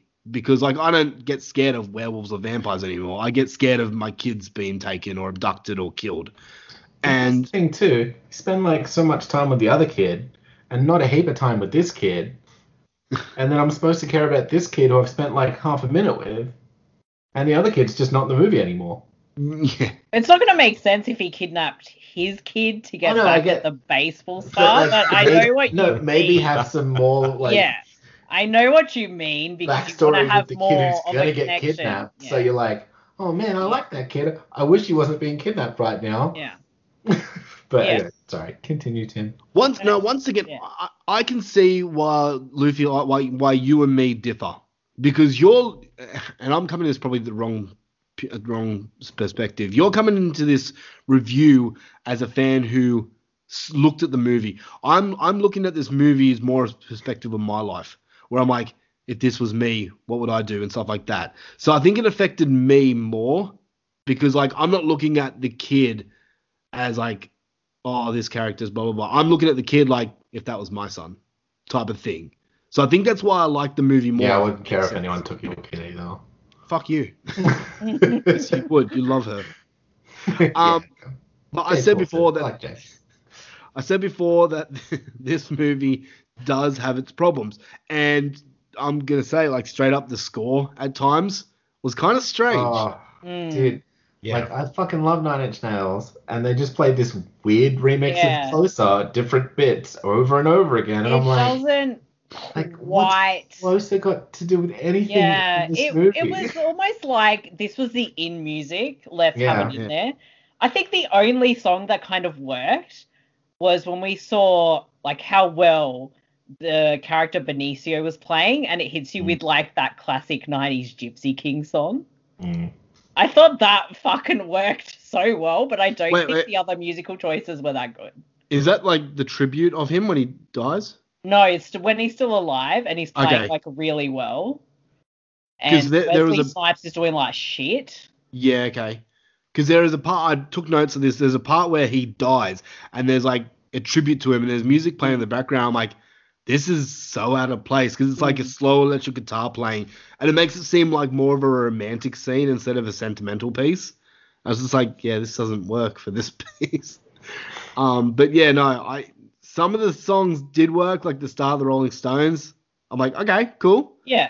You had enough money to buy the Rolling Stones. Let's see how good you can go, movie. And mm. I think it worked, Luffy. You are wrong. But I didn't say nothing. um, all in all, man, I, I can see why you thought the runtime was too long and too boring. For me, it just the movie just worked. I just connected with these characters. I had fun with the journey, mm. and yeah, I, this is a movie that I'll rewatch definitely. Fair enough, man. I'm glad you enjoyed it. I'm I sorry mean, that you didn't. I'm I'm it's with okay. you, Tim. It just watching it again, it flew by. Yeah, I didn't even realize it was two hours. I did. Was it really? Yeah. yeah. I didn't even remember it being two hours. I always thought it was like an hour and a half. There you I, go. Holy shit, it is two. Wow. Okay, I, I didn't even think it was two. I'm seeing a lot of those movies lately. I don't know. I think I just could sit back and just enjoy it. I wasn't really, like, bothered by too much in it. Yeah. Maybe because I had seen it before and I knew what to expect, but mm. I, I just had fun watching it again. Same, yeah, yeah. B, do you have anything more to add? Um, not really. I mean, it's an it's a watchable film. Like, I don't. I mean, I it's it, it keeps you in, at least somewhat engaged as you're watching it, being that it is a stalker film. But I don't know. I feel like there's um. I feel like if I guess if Tony Scott was a bit more, had a bit more restraint with his filmmaking style, mm. I feel like the story would have been a much more intense ride and yeah. much more creepier as well. Like, it's not to say there aren't moments that are, like, I think my favorite scene in the film is when Gil is at Rayburn's house. Like, mm. that whole sequence, I think, is probably one of my, probably the best scene in the whole film, because there is, yeah. a, that's the one scene in particular I could say that I felt that sort of tension going on there, especially as it slowly reveals as they're going outside to play ball, like Gil takes his jacket off and then it reveals like um, Rayburn's Guernsey underneath it. Mm. And and Rayburn's is just like, what the fuck? You know, like, like what's going on here? Like, you can obviously tell that he's start think something's very sus with this guy. And maybe I should just call the cops right now. But, um, but he waited overall, till it was too late to call the cops. Exactly. But, exactly. but, but at least he did. At least he was smart enough to call the cops. Exactly. Exactly. See, but, see once again, I'm putting myself into the perspective of, yeah. of, of Bobby Rayburn, because the, he, he's looking at Gil as the guy that saved his son from drowning. Mm. And you're probably feeling a bit weird and uh, with, with things he's doing, but you're still like, no, he still just saved my son. Yeah. Yeah. Until it's too late. I would have been in the same. I would have called the cops when it was too late. Mm. So, yeah, I can see it being real. Yeah, yeah, I could. Def- I agree. Um, that's why that scene worked for me too, how it's sort of set up and written actually is one of the scenes, at least for me personally, that I felt worked the best overall. Yeah. Yeah. Um, One thing, one more thing I have to add, and it's just much like The Fanatic, actually, is the the, the, the characters of Robert De Niro and Wesley Snipes. I actually went into this movie thinking it would be like the opposite. Wesley Snipes would be the stalker and Robert De Niro would be the famous person. Well, well, um, Wes- well Wesley Snipes, he wanted to play Gil. Really? Yeah, he did. I'm um, like looking up trivia right now. I mean, he wanted to play Gil in this movie, but they decided to go with De Niro. I mean, it makes, like, obviously you couldn't have Wesley Snipes play a guy called Gil. It just seems strange, but um, it would, yeah, going with the story, like, imagine Robert De Niro being like a professional, yeah, baseballman. Yeah, doesn't sound right, but yeah. Um. Yeah, overall, man, I had a I had a blast with this movie. So, anyone want to say anything more before we jump into score out of ten? Yeah, I'm okay. I think I've oh. rambled enough about this movie. Okay. If you can, guys, can you give this movie a score out of ten? Yes, I uh, rated it earlier, and I can't remember what I actually put. So, let me just double check. Okay. So, my score... In, uh, in the only way that I can read it, I gave it three out of five baseballs flying at my face. Okay. Mm-hmm. Um, I guess for me, I give it about a two and a half out of five. Um, and like it's watchable, but it's kind of, but compared to other kind of stalker films, it's kind of just more average than anything else. But it does have two good performances at the center of it. Mm-hmm. I agree. Okay. Luffy? Uh, if we're going out of five, two. Just a two. Just a two. It's fine. Yeah. It's not average. It's a bit less than average for me, personally. But, yeah. yeah. I don't know. I was bored, so it like it did the worst scene a movie can do for you. Pretty much, like, yeah. like I agree. All the acting was like really good. Del Toro was wasted, but he was good in it. Like for the for the bits he was in it. Um, but yeah, just the, the story, the directing was kind of like there. It was fine. Like, it did its job, but it wasn't anything special. And then it all just didn't come together for me. And, and I just was like, well, I was talking to you half the time because I was on my phone anyway. You know what I mean? Like, it just couldn't pull my attention. Mm. I was that, trying. That's fair. No, hey, look, you tried. That's yeah. fair. That's fair. Um, for me, look, I'm probably coming in way too high for this movie because I had a lot of fun with it. If we're speaking truthful, I, my score, my, my, my score is probably closer to Marcy's, but I'm gonna stick with what I originally gave it. And if we're going by fives, it's a four out of five. So originally I had it an eight, eight out of ten for me. Nice. But, nice. Yeah, sorry, we rate things out of five on the Super Net on the Super Network. That's I'm just cool. used to it. So easy really conversions. Mm. So like a two and a half out of five would five be like a ten. five out of ten. Yeah. Yeah, so, like yeah, two and a half. Yeah, would be five out of ten. Yeah. You just you just double it, Tim. Like oh, sorry, I'm just making it easier for everyone. Wow. Oh. John Cena. Let's go.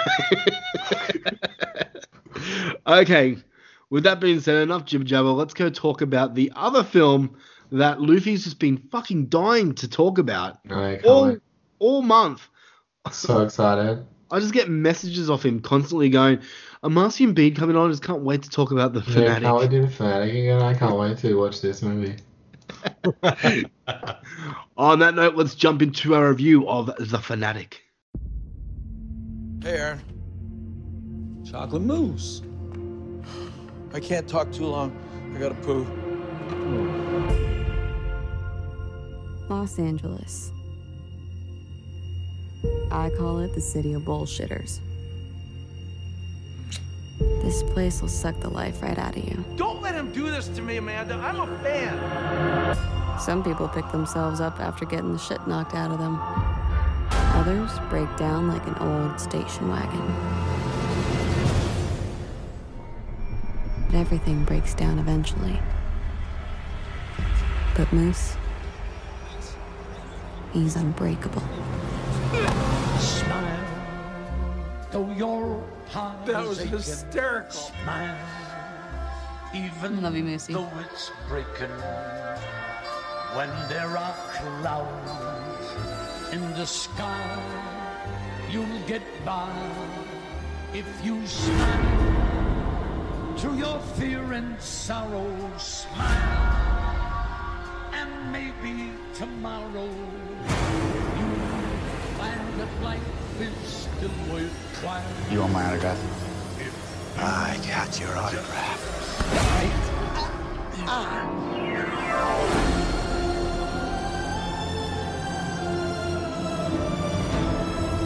Ah. Just pretend all day, that's all you do. Anybody can do that! Anybody can do that! The pleasure to meet you, Mister Dunbar. Pleasure to meet you, Mister Dunbar. You want me to call you by your first name? He's gonna love me. Me. If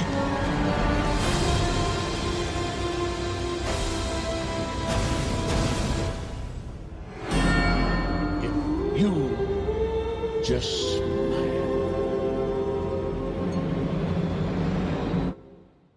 So, The Fanatic. We are we are very gifted here. We have reviewed The Fanatic once before, but we like it so much, and we have awesome friends who like it probably more than we do, so that we get to talk about it twice. So The Fanatic comes in at a disgusting four point one out of ten on IMDb, which is generous. A generous four point one out of ten is, is not right. Anyway, it stars John Travolta as Moose. His name's Moose. Moose. Chocolate Moose. Devon Sawyer as Hunter Dunbar. Um, Anna Golger. Nah, no one gets a second name except for Hunter Dunbar, I just realized.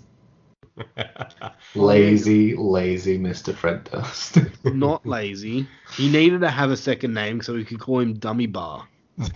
Yes. I mean, when you've got magic like that, you have to work it in, right? uh, we have Anna Golger. I, I'm sorry if I'm mispronouncing this. Who's Leah? We have Jacob Grodnick as Todd. Um, James Paxton as Slim. Whole bunch of other people that I'm not going to go through. This is directed by the one and only best musician in the world, Fred Durst. Who? who really? Not... I didn't even see him in the credits. Twelve times. Look, he's a talented guy. All right. He has directed. He sure thinks so. He's directed such things as The Long Shots, starring Ice Cube. The Education of Charlie Banks. Yeah, okay. Um, he's also he's also directed Fred Durst's Sex Tape, which comes in a seven point four out of ten on IMDb. I need well, to see. That. I'm fucking watching it and reviewing it for an episode. I, is that a director's credit on that? Yes, it is. And I'm just going to click into it now. Be, the plot is unknown at this time. It says but fourteen people have seemed to to seem to um. Wait, what? Sorry, I think this might be a joke because it says trivia. Alfred Hitchcock turned down an offer offer to direct. I don't know if that's a real trivia, Tim. Wait, okay, this is a joke. The next one is this film is sometimes compared to the great works of Jaws, Apocalypse Now, and Pulp Fiction. Even claimed to be better than these films. Well, I'm, you can you can fill in your own trivia on uh, IMDb. You really reckon he would do something like that? Well, yes. Maybe. I don't want to make assumptions, but if it was found out if it was true, I wouldn't be surprised. All right, so let's let's talk about the Fanatic. It is so, a sex tape. So is it? Are you looking at it right now? From two thousand five, apparently. Yes. Yeah. Oh no, I'm not looking at the sex tape now. Oh, okay.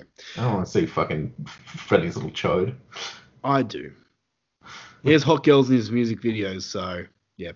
Um, with that being said, let's talk about The Fanatic and the story of The Fanatic. If you don't know by now, we, I mean, if you don't know what The Fanatic is about, the Horror for Dummies crew on this show have talked about it enough. The Super Network, Bede, Marcy, you guys have spoken about it enough. Uh, if you're following The Horror Returns, they've spoken about it so much because of us, mainly. Yeah. But the story is... a rabid film fan stalks his favorite action hero and destroys the star's life. Mm-hmm. It's all you need in life, that's really. It.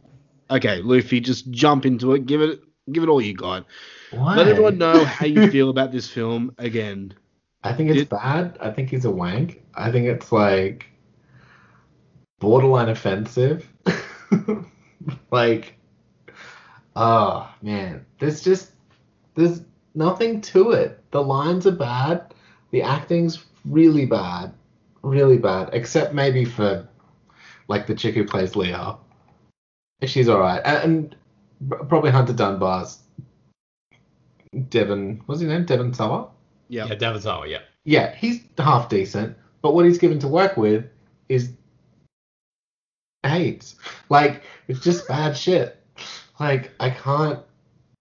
I can't... I, I was like, you know what, I'll, I'll go in. I'll give this one a second chance. I'll try. I still fucking hate it so much. I'm fucking burn my eyes out. It's terrible. So uh, you, do you do you watch the movie and, and are just entertained at all, or you just absolutely hate this movie? I, like... because there's a difference. Like, you can tell it's a bad movie, but do you enjoy it? See, I don't know. I don't know what he's like...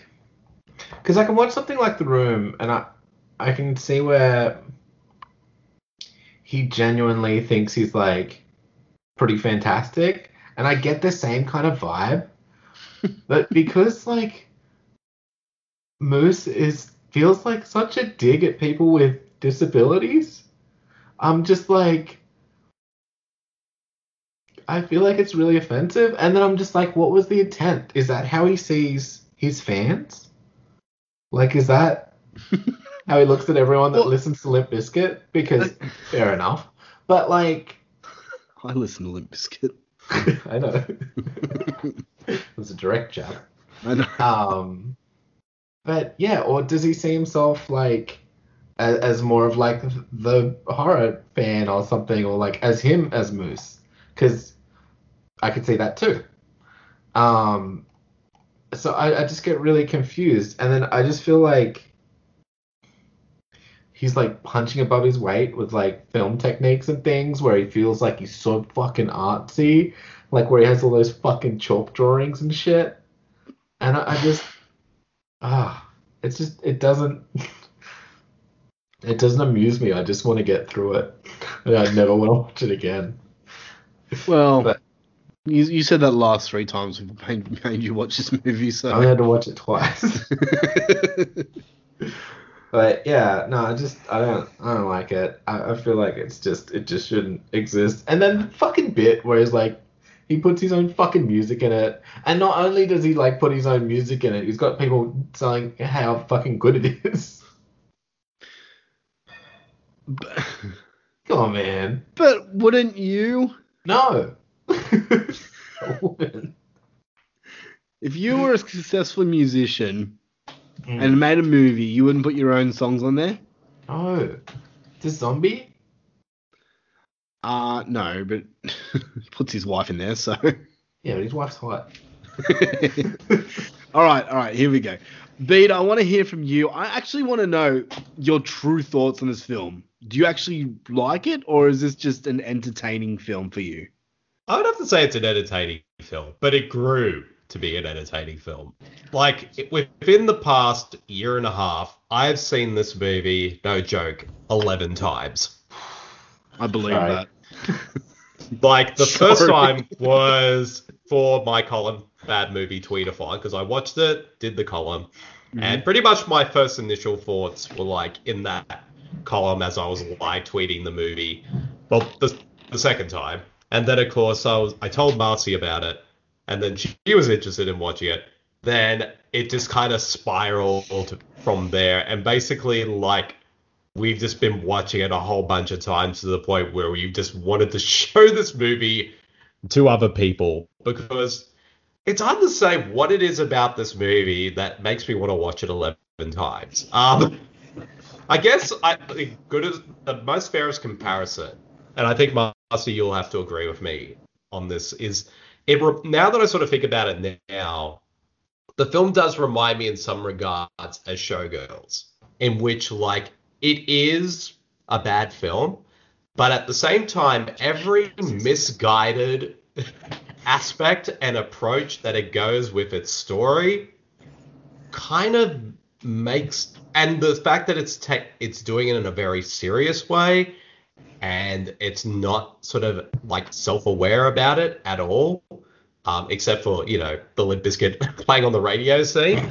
Um, it feels to me it's like every sort of decision throughout this whole film was deeply calculated and misguided to the point where it actually kind of works and kind of makes the film memorable because of that. And now I'm at the point where I've gone from thinking... oh, this is, you know, just a, a shitty vanity project, to this is a kind of a brilliant shitty value, a vanity project. Um, and it, every time I watch it, it's very, it, I just can't help but be more and more entertained. It's very quotable. The perform, you can tell that both Fred Durst and John Travolta are giving it their all with this film, especially so Travolta, because it is, it's very clear that he's treating this as if he's going to win an Oscar for this performance. And the fact that he, the fact that he, one of the reasons he did this movie in the first place as a tribute to his late son, who was on the autism spectrum, and and also, yeah, it's just weird. And I've seen Fred Durst's first two movies that he directed, and they're actually surprisingly decent movies. Like, they feel like actual real movies. And you wouldn't think the guy who made those two films, who made this, Uh, was the same filmmaker, but I don't know. It, it's a weird movie because it's it is quote unquote bad, but it's also kind of brilliant at, at the same time. It, it's really hard to, even though I've seen it eleven times now, it's hard to wrap my brain around like what it is about this film that I love. It's this, everything that it does wrong is kind of great mm. on some level, um, because it's not the kind of bad movie where they're like deliberately trying to do this.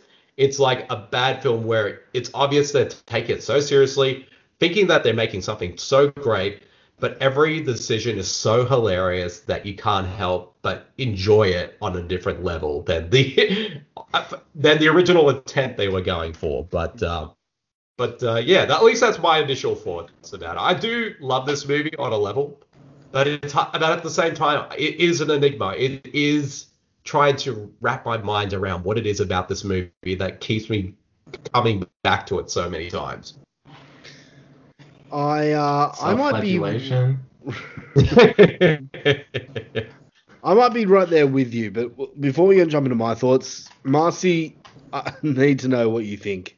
I'm just sitting here holding my tongue, and I just need to have an explosion of words. Okay, so I haven't don't, seen don't it talk as too long. I, I, no, no.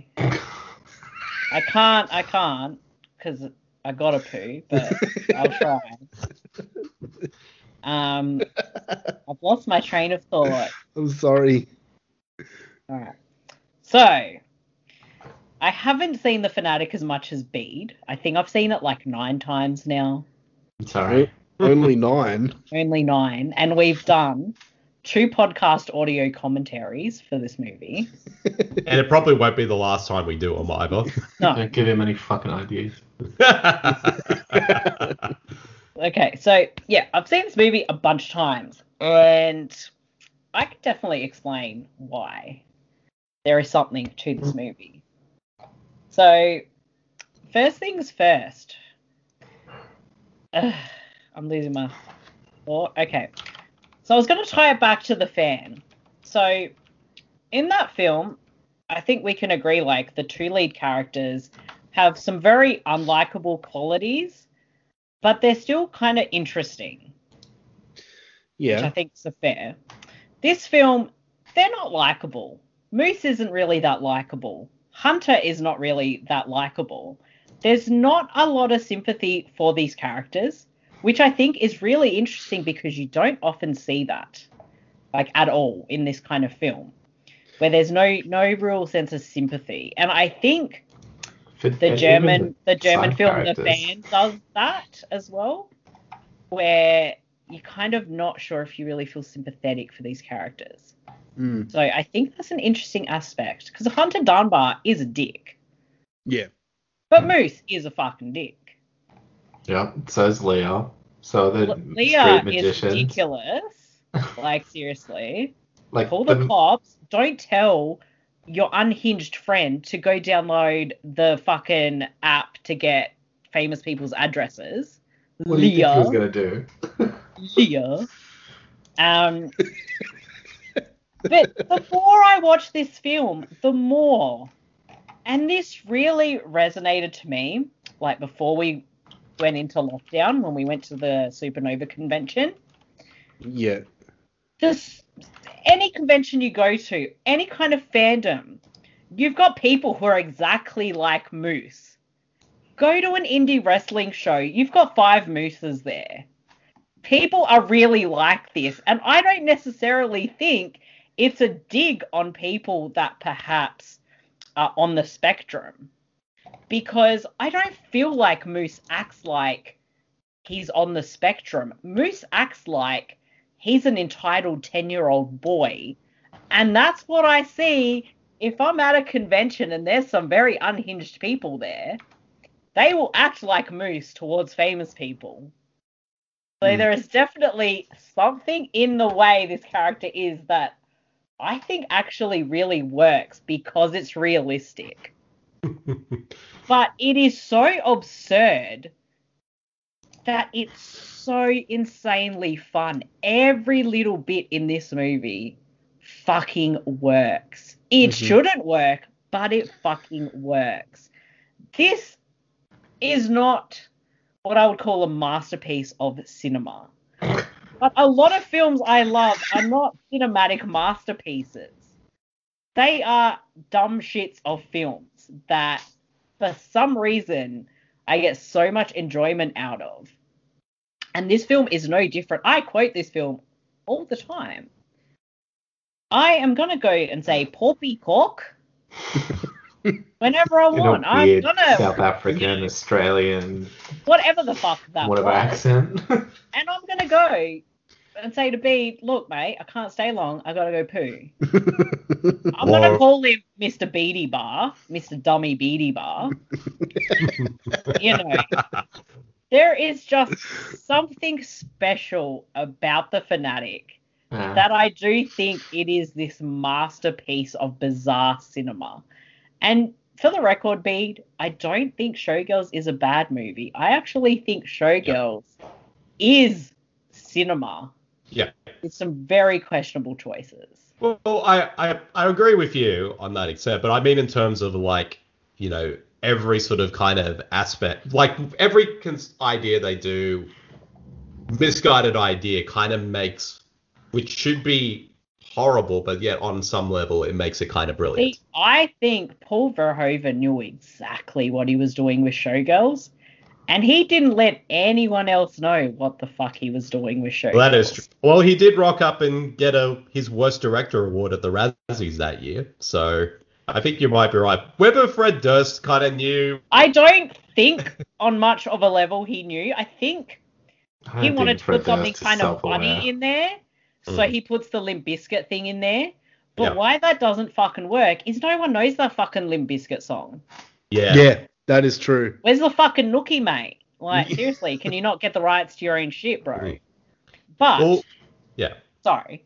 I was going to say, like, I agree with you because we've discussed about this a lot is, like, that's what makes this film interesting to me compared to other stalker films is because the person who's being stalked, the film goes out of its way to make that person very sympathetic and, of course, making the stalkee, like, very evil. But the fact that the person being stalked in this film is a complete utter asshole on every level, it's hard to feel sympathy for him. And then at the end, he becomes more of a monster than the person who's stalking him.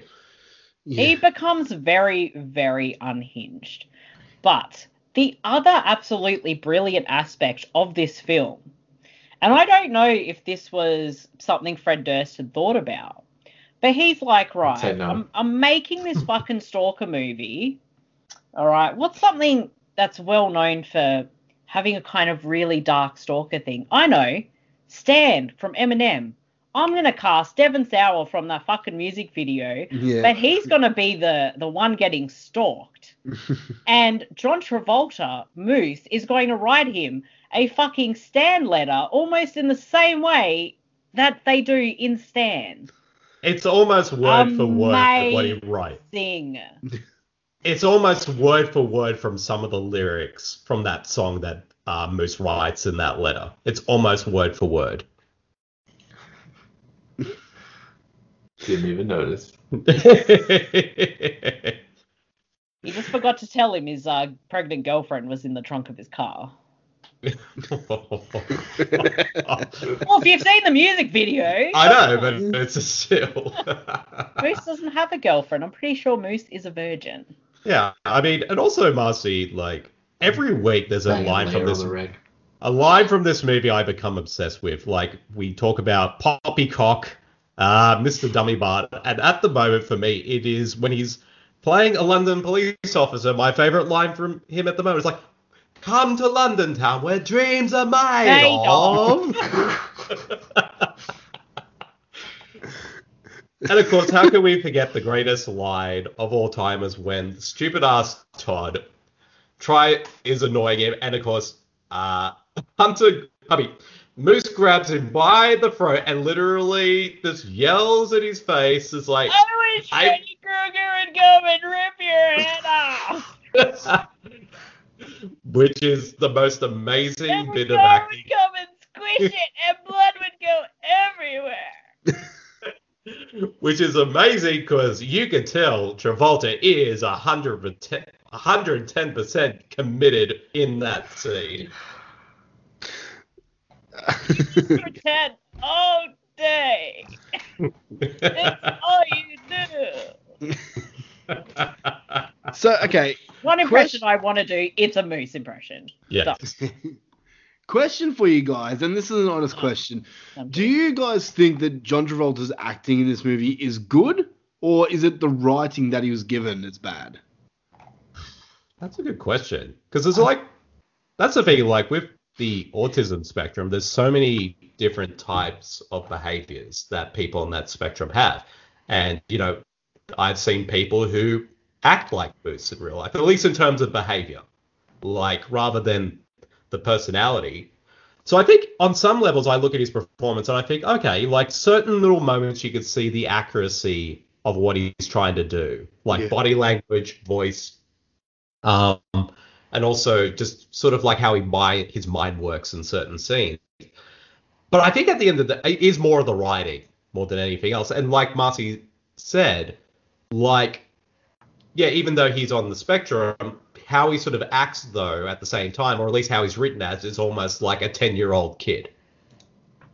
Like, it's yeah. that, like, especially because, you know, most people on the spectrum, as they grow older, yeah, even though, yeah, they're like, their mind isn't fully developed, um, but it's like they're still mature. Like, you know, they they know what's going on. They're aware of everything. Like, the scene where, like, Moose accidentally murders the maid. Oopsie. And basically how he sort of reacts to that scene is like, oh, he thinks like, ah, uh, you know, oh, you're not, you know, he thinks he's she's not dead. It's just like, like, oh, she's pretending and stuff like that. And it's like, but yet he's a character who's seen many horror films, who's seen death in horror films. Like, he would know the difference between if someone's faking it and who's action and yeah, who's actually dead. Yeah, exactly. Like, I, it's just little scenes like that that kind of make me feel like it's the writing that sort of. I feel like Travolta was definitely putting in the effort to try, at least on some level, try to make it an accurate portrayal. But I think it's the script that kind of writes that character as if, like Marcy said, a ten-year-old kid. Mm. It's a mishmash of brilliance and shit. Mm. But, like, Bede, you said before, you said before that, like, John Travolta uh, took this, like, as a tribute to his son. Yeah. So that got me thinking, like, surely he wouldn't do a bad acting job if it's oh, no. dedicated to his son. Like, maybe this is how his son was, and maybe ha- that's how Travolta sees autism. Yeah. And probably, like, I guess it's hard to say, like, how his, you know, his late son sort of behaved, mm. but I'm assuming, yeah. yeah, he's kind of using, based on his personal experience with his son, and using that as the basis for how he was going to approach the character. Regardless on how the ca- how badly the character was written, so mm. true, true. Um, so if you haven't guessed by now, my, my thoughts are I fucking love this movie. Good. I think it's as, entertaining. As everyone should. It's so entertaining. Like you guys, you guys have nailed it. Like it's one of the. If it's probably on par as with with the Greasy Strangler as the most quotable movie ever. No. Um, yes. Name a more quotable movie than either of those two, in the in the funny way, anyway. Oh, go. I'll, I'll wait. The Room. I haven't seen The Room yet. Watch the fucking Room. If you know, like I this, need... you'll like The Room. We're yeah. having a watch party, and that's the end of that. You're watching the fucking Room. I wouldn't. And, I wouldn't actually. And, and Troll Two. Let's put Troll Two in there because that's got some okay. quote, great quotes in that yeah. in there too. But I it's, do agree. You've yeah. got to watch the best one. Which is No Retreat, No Surrender. It is my fucking almost one of my favorite movies ever. That oh, movie is fucking quotable, man. Okay, so we have other picks. Yeah. Too, but still. Oh shit! Yeah, okay, I know that one. These, these, like this movie. Yeah, you guys said it. This movie is so quotable, and like, yeah, everyone, everyone always says the main ones like Poppycock and I Got a Poo and all that stuff. But yeah, there's other lines in this movie that just make it so memorable for me. Like you got the Freddy Krueger line, even some of the things he does, like right at the end when he dresses as, dresses as Jason. And it's just like there's scenes in this movie that I just can watch over and over and over again. I tricked Hunter Dunbar. I tricked Hunter Dunbar. I'm such a good actor. I'm such a good actor. But this movie, like, it's tense at parts. Whether the scene where um. Moose is like working through his house and then Hunter Dunbar comes home. Like I was literally on the edge of my seat like, fuck, is he going to get caught? Like, that that had me, like, that ripping the seat. Really reminded me of uh, a similar scene in One Hour Photo where Ooh. Robin Williams goes into the family he's, like, obsessed with his house and starts using all their stuff. He uses, mm. takes a shit in the toilet. I love that movie. And stuff. It's so good. And, like, uh, Moose, like, brushes his teeth with his toothbrush. So gross. I'm pretty yeah. sure he probably put it everywhere else too. Saying. I imagine Moose would have done that. But you um, know what? What is actually kind of brilliant that just makes me love this movie so much is that Moose shares a very similar wardrobe to Bede. You are. You are I do. I do. The the shoes that Moose wears in the scene where he um. like uh, sneaks into that uh, Hollywood party. I own those exact same shoes. Also, I like, legit, legit was freaking out. How did she think that was going to go? She's the worst. I, okay, look, Luffy, Luffy was commenting, like, I was at work today. Luffy was just watching the movies and commenting on, like, everything. And, like, I was reading his comments. I was at work and I couldn't really reply, but I'm like, damn it, he makes a good point. And then he'd reply, he'd send me another comment. I'm like, oh, fucking hell, he's making all these good points and I can't respond. It's just, like, live tweeting Tim. But, like, I, I get I get where this movie's flawed.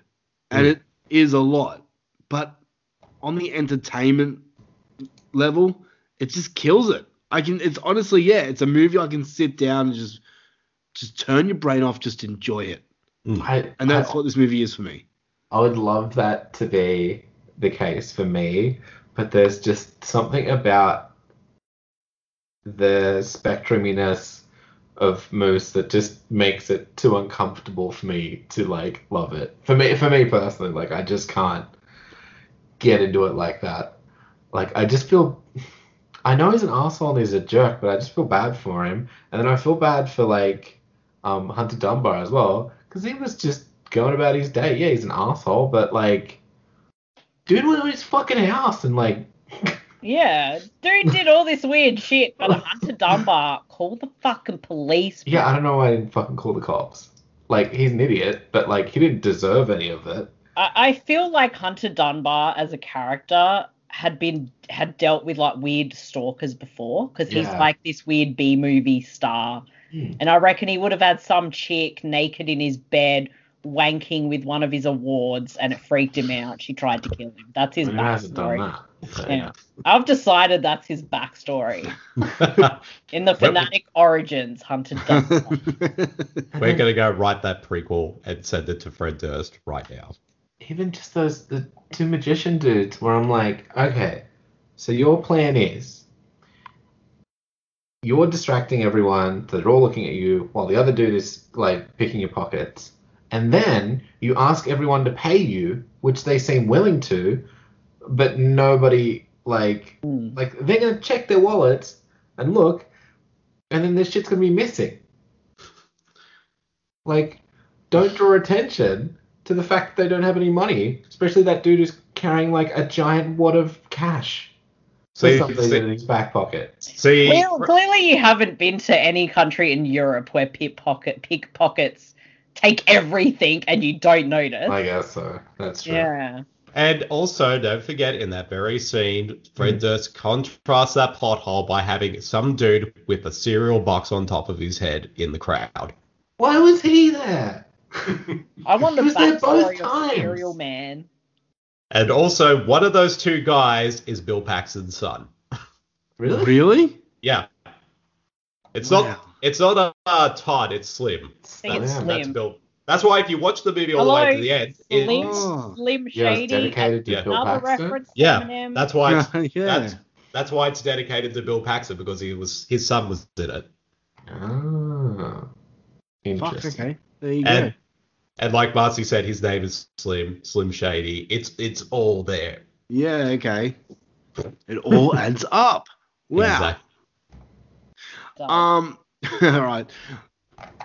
Cl- um, wrapping up now, has anyone got anything more they want to add about this movie before we come in with scores and everything? It's a fucking masterpiece. Agreed. I, I think it's honestly a cult classic now. Oh, yeah. It's it's definitely a movie that people will be talking about in twenty years. Oh, yeah. Like, it's... Obviously, it's a cult classic in the making, if not already. I mean, the Probably fact already. that... Yeah, if... For, even just for the fact that Marcy's seen it nine times, I've seen it eleven, and I don't know how many times you've seen it, Tim, but there's something about this movie that keeps people coming back to it, and it definitely deserves, like... the massive cult status, because it is the kind of bad movie that we all love, is one that goes out of its way to be a real movie but completely fails in every regard, but yet all those failures kind of make it perfect as a bad movie. Yeah, like a bad movie is not good if they're like like your Sharknadoes and shit. Like if they know it's a bad movie and it's trying to be a bad movie. This is, I think Fred Durst genuinely thinks this is his like opus. It is, and it's so bad. Yeah. Bede and, and Marcy, do you do you guys call this a bad movie? No, I don't know. It's, I mean, it it's I'll say it's not a quality film. It's kind of hard to say because as a film on its own, um, mm. it is bad. But at the same time, I do love it because it provides so much entertainment. And at the same time, though, a perfect movie doesn't need to be perfect on every single level to be great. I True. mean, and also, like, sometimes even perfections can create something perfect. And I think The Fanatic is a good example of that. Because everything in this movie, as, like, bizarre as it is, I'm making it sound, all the... decisions and ideas that are sprinkled throughout this whole movie kind of make it as memorable as it is. If it was like didn't have any of that stuff and it was just a straight laced stalker film, it probably we wouldn't be talking about it right now. Can you just repeat what you just said? That uh, sometimes imperfections. Oh, sometimes imperfections can make things perfect. That needs to be quoted on the D V D box. That is fucking. That just sums up the movie right there. You just nailed it. Well, thank you. Thank you. All right. Score out of five or ten, whatever you guys want to do it. Bede, we'll go with you first. All right. Well, when I saw this film, I think I gave it about a four out of ten. Like, I admired it, but I felt like there was too much wrong with it. But the more times I've seen it, um, like, I guess as a film, like a like if I, my critical eye, my critical brain, it'd probably be now a six out of ten. But in my heart, is without a doubt, and I always go with my heart, it's a ten out of ten. Oh, yes. uh, let's go with Luffy. Just... Give it a two. I like when he gets stabbed in the eye. He screams funny. Sorry. How would you scream after being stabbed in the eye? Mm. I don't know, there'd be little bits of glass in my eye too, I guess. Probably a lot. I don't All know. right. All right. Marcy, what would you give it? This film, I would say, like, honestly, it gets five out of five chocolate mousses. Shit. Yeah, I fucking love this movie. Wow, it's too perfect. Here's the thing with my it's score. It's fucking perfect. Yeah, and it's just making me think my score because, okay, I, I've reviewed this movie a few times. I reviewed it on this show. I reviewed it on The Horror Returns, and both times I've come in with a nine, and I've always stuck by that. It's a nine out of ten film for me, but now you guys are talking about ten, and now I'm starting to think, like, where Shit. do I floor it? Like, what's, like, like honestly, okay, Jaws Revenge is one of my all-time favorite films, and that for me is a ten. So where, how is that different from this movie? Mm, and maybe you guys are right. Like, this is a movie I can put on whenever I want. I can watch it and then press play all over again straight away. Mm. So for me, yeah, you guys are right. It's a ten out of ten film for me. Fuck oath it is. So Ooh, yes. So we have three tens and one two. For shame, Luffy. What, for not going along with the majority? Yeah. I nah. feel like I'm in the majority on, like, Letterboxd. Can I can I just quickly just let me get it up for a second? I'm not talking about my dick. Um, well, if you're getting it up for a second, I'm assuming it's going to be very quick. I, I just read a review just then on IMDb, and the review states, "I have autism and I like the movie." Makes sense. Just, I'm pretty sure probably... that was Bede's review. It probably was, because I do have Asperger's, like on the spectrum, and I do like this movie. So there you go. Are you five locks? Five locks. Yeah. What's that, Bede? I don't That's know, the right oh, oh, the guy who wrote it. Oh, okay. Um, uh, Tim's autism I'm not, rating I'm not, scale. I'm, I'm, I was going to say, like, like, I've never heard about that scale before, but um, if I am, maybe I am. About three locks. Maybe I am. Maybe I'm not five locks. Oh. I guess I'll leave that up to the uh, list, listeners yeah. to decide. The uh, guy who wrote this is probably listening to this going, "Fuck, I'm five locks." Greatly overestimating our reach. Five locks is now going to stalk me now. I'm going to have my own boots. He's uh, going to he... have to steal your shoes to go with the costume. Exactly. I just want to read his review because sure. it started off saying, "I have autism and I like the movie." So he says, "When I read the terrible reviews about this movie, I was curious, especially about the autistic character. I imagined the worst stereotypes, the worst mistakes, and the worst treatments. But what I found was a character on the spectrum, problematic, confused, full of anguish, and, in the end, caused me a lot of pity. In fact, it was the autistic character who touched me in the most... Sorry, touched me the most in his reputation for cinema. I'm a huge fan of good films, and that's why I say forget all the shameful bullshit that the spec, uh, specialized critics have been writing about this work. This film is worth watching. What's not worth paying attention to is the growing ignorance dressed as political correctness." Boom, mic drop. Luffy, you're wrong. That sums up our review on The Fanatic perfectly. So if you believe I'm wrong. me, Bede, Marcy, and Five Locks, then go and watch this film. If you're not watching The Fanatic in your life, what the fuck are you doing with your life? I know, right? Being forced to watch so. The Fanatic for money. And, and you know what, Marcy? Once uh, lockdown is finished in our fair city of Melbourne and we can actually catch up again, I think we should watch The Fanatic another t- one more time. One more time? One? What drugs uh, are you on? Well, I mean, one more time compared to how many we've watched it now. I'm going to watch The Fanatic like a hundred times at least. Yes. I think me and Luffy are going to have to join you. No. Well, I know our friends... Just put on your glasses that show you're awake, but just be asleep. Well, I know our good friends at The Horror Returns are uh, thinking of doing a commentary. I mean, they should just I, they should just all invite... us on, and then we can do do it with them to, together. That no invites fun. me anywhere. You no. can you'll be invited, and you can sit with Lance in the corner and moan and bitch. Oh hell yeah! It's my favorite Someone's spot. Gonna be moaning in that, you know, orgy. It's gonna be a sausage fest too. I just realised. so, so I'd who, be the only. I'd be my... the only vagina in there. Who's moaning then? Oh no, Tim's a pretty big vagina. I think I think Lance was moaning in the corner. All right, so this concludes the Horror for Dummies podcast for this week. We want to thank everyone for joining us, uh, especially you guys, Marcy and Bede. Guys, thank you so much for finally coming on. It's been too long.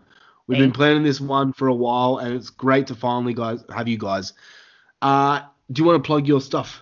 Tell everyone Always. where you are. I'm a whore, so I will. Uh, I'm a whore. I'm a whore, darling. Whore. It's a whore. I'm a whore, darling.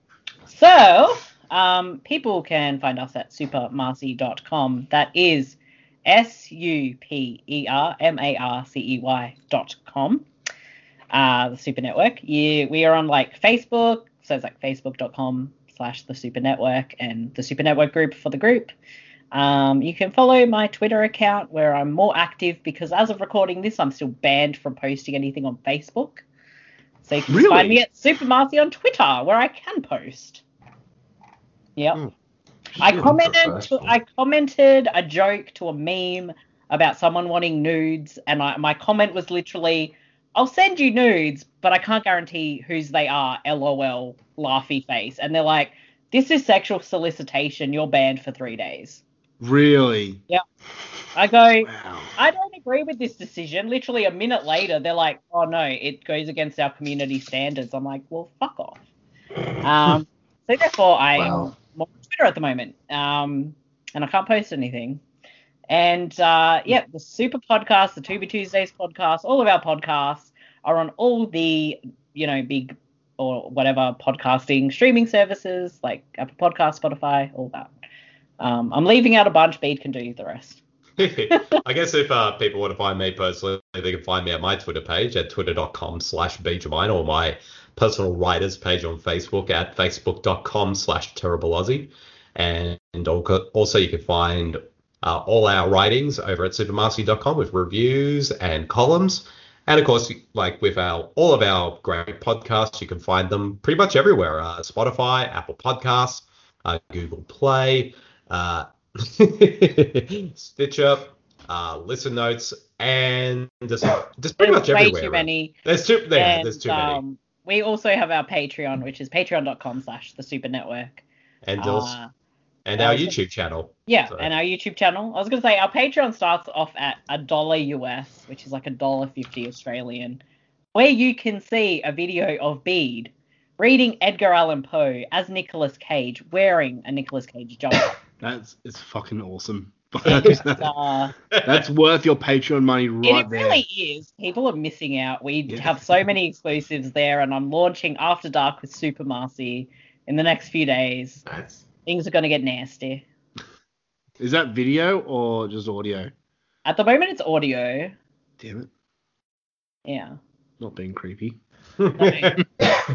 If I, if I, I kind of thought about doing it on video, but I'm like, maybe not for what I'm watching. Maybe when get... I get to Edward Penis Hands. Do you want to get banned on on on YouTube this time? Yes. That's what might happen. I'm surprised we haven't, because I swear a lot. Yeah, like I keep hearing about people being banned on Facebook, and I'm I'm waiting for the day when it happens to me. It's not the first time, but. Like, I called someone a cunt and I got banned. Okay, fair enough. Really? Yeah. That's the Australian way. I know. And then we got banned when the news disappeared. And now, uh, apparently, I'm soliciting sex on Facebook. Amazing. Wow. I didn't know I was a sex worker, but apparently I am now. But to, to be fair, which is one of our favourite sayings, um, no one could afford me, so... I'm gonna shut up now.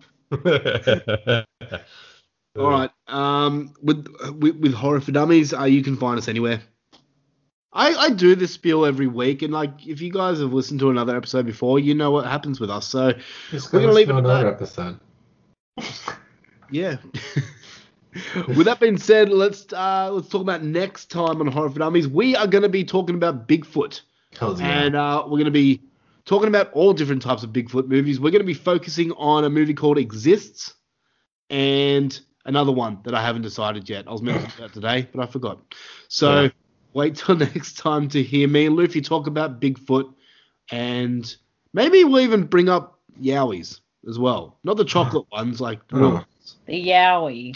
The Yowie. You talk about the Yowie and the what was there? What was the other one in Australia? Uh, Bunyip. Bunyip. Bunyip. Yeah, yeah, we've mentioned that before. A bunyip. Yeah. I don't know if it's naked. All the Australian cryptids. Yes. All right. On that note, guys, thank you so much for joining us. We will do this again. Maybe we will review The Fanatic next time. Yes. We could. Oh, well, I don't know. No. All right, guys. Until next time, thank you for listening for Horror for Dummies. We are out this bitch. Say goodbye, Luffy. Goodbye, Luffy. Damn! Thank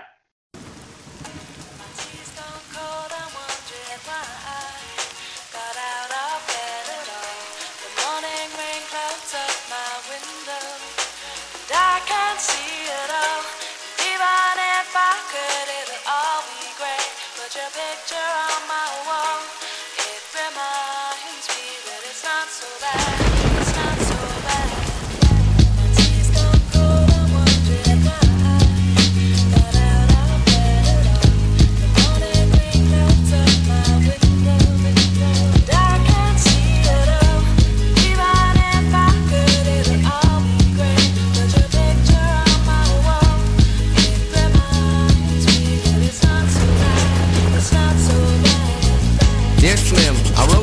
still ain't calling. I left my cell, my pager, and my home phone at the bottom. I sent two letters back in autumn, you must not have got them. There probably was a problem at the post office or something. Sometimes I scribble addresses too sloppy when I jot them. But anyways, fuck it, what's been up, man, how's your daughter? My girlfriend's pregnant too, I'm about to be a father. If I have a daughter, guess what I'ma call her? I'ma name her Bonnie. I read about your Uncle Ronnie too, I'm sorry. I had a friend kill himself over some bitch who didn't want him. I know you probably hear this every day, but I'm your biggest fan. I even got the underground shit that you did with Scam. I got a room full of your posters and your pictures, man. I like the shit you did with Ruckus too, that shit was fat. Anyways, I hope you get this, man. Hit me back, just a chat. Truly yours, your biggest fan, this is Stan.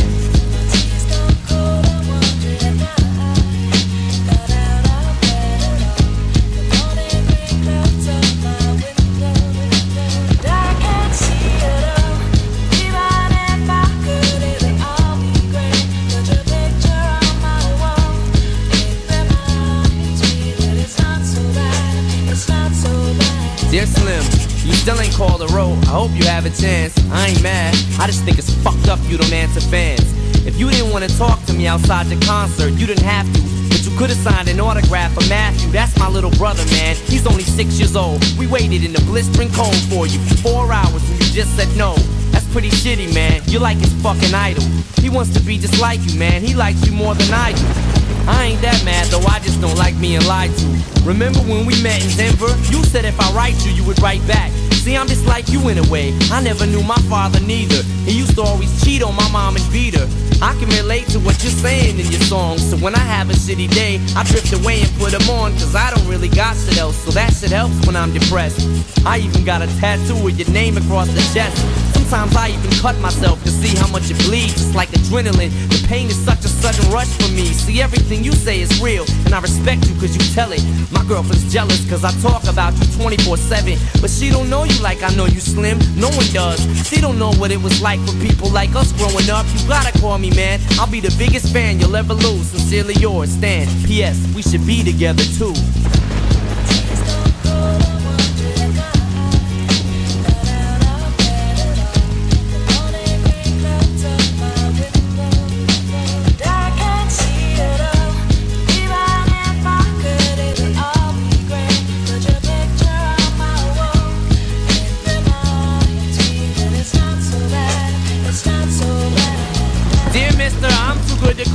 My fans, this will be the last package I ever send your ass. It's been six months and still no word. I don't deserve it. I know you got my last two letters. I wrote the addresses on them perfect. So this is my cassette I'm sending you. I hope you hear it. I'm in a car right now. I'm doing ninety on the freeway. Hey Slim, I drank a fifth of vodka. You dare me to drive? You know the song by Phil Collins in the air of the night about that guy who could have saved that other guy from drowning but didn't? Then Phil saw it all, then at a show he found him. That's kinda how this is. You could've rescued me from drowning, now it's too late. I'm on a thousand downers now, I'm drowsy. And all I wanted was a lousy letter or a call. I hope you know I ripped all of your pictures off the wall. I love you, Slim, we could've been together, think about it. You ruined it now, I hope you can't sleep and you dream about it. And when you dream, I hope you can't sleep and you scream about it. I hope your conscience eats at you when you can't breathe without me. See, Slim, shut up, bitch, I'm trying to talk. Hey, Slim, that's my girlfriend screaming in the trunk. But I didn't slit her throat, I just tied her up. See, I ain't like you, cause if she suffocates, she'll suffer more, and then she'll die too. Well, gotta go, I'm almost at the bridge now. Oh shit, I forgot, how am I supposed to send this shit out?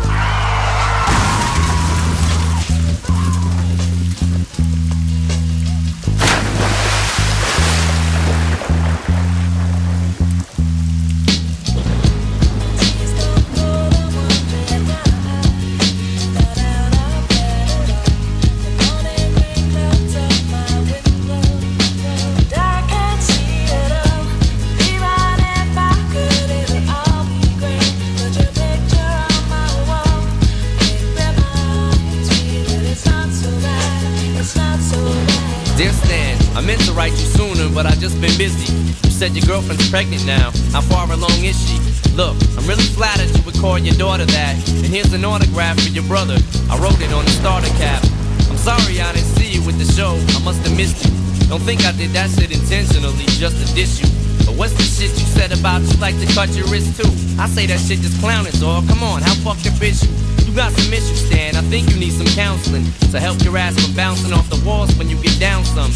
And what's this shit about us meant to be together? That type of shit'll make me not want us to meet each other. I really think you and your girlfriend need each other, but maybe you just need to treat her better. I hope you get to read this letter. I just hope it reaches you in time before you hurt yourself. I think that you'll be doing just fine if you relax a little. I'm glad I inspire you, but Stan, why are you so mad? Try to understand that I do want you as a fan. I just don't want you to do some crazy shit. I seen this one shit on the news a couple weeks ago that made me sick. Some dude was drunk and drove his car over a bridge and had his girlfriend in the trunk, and she was pregnant with his kid. And in the car they found a tape, but they didn't say who it was to. Come to think about it, his name was... it was you.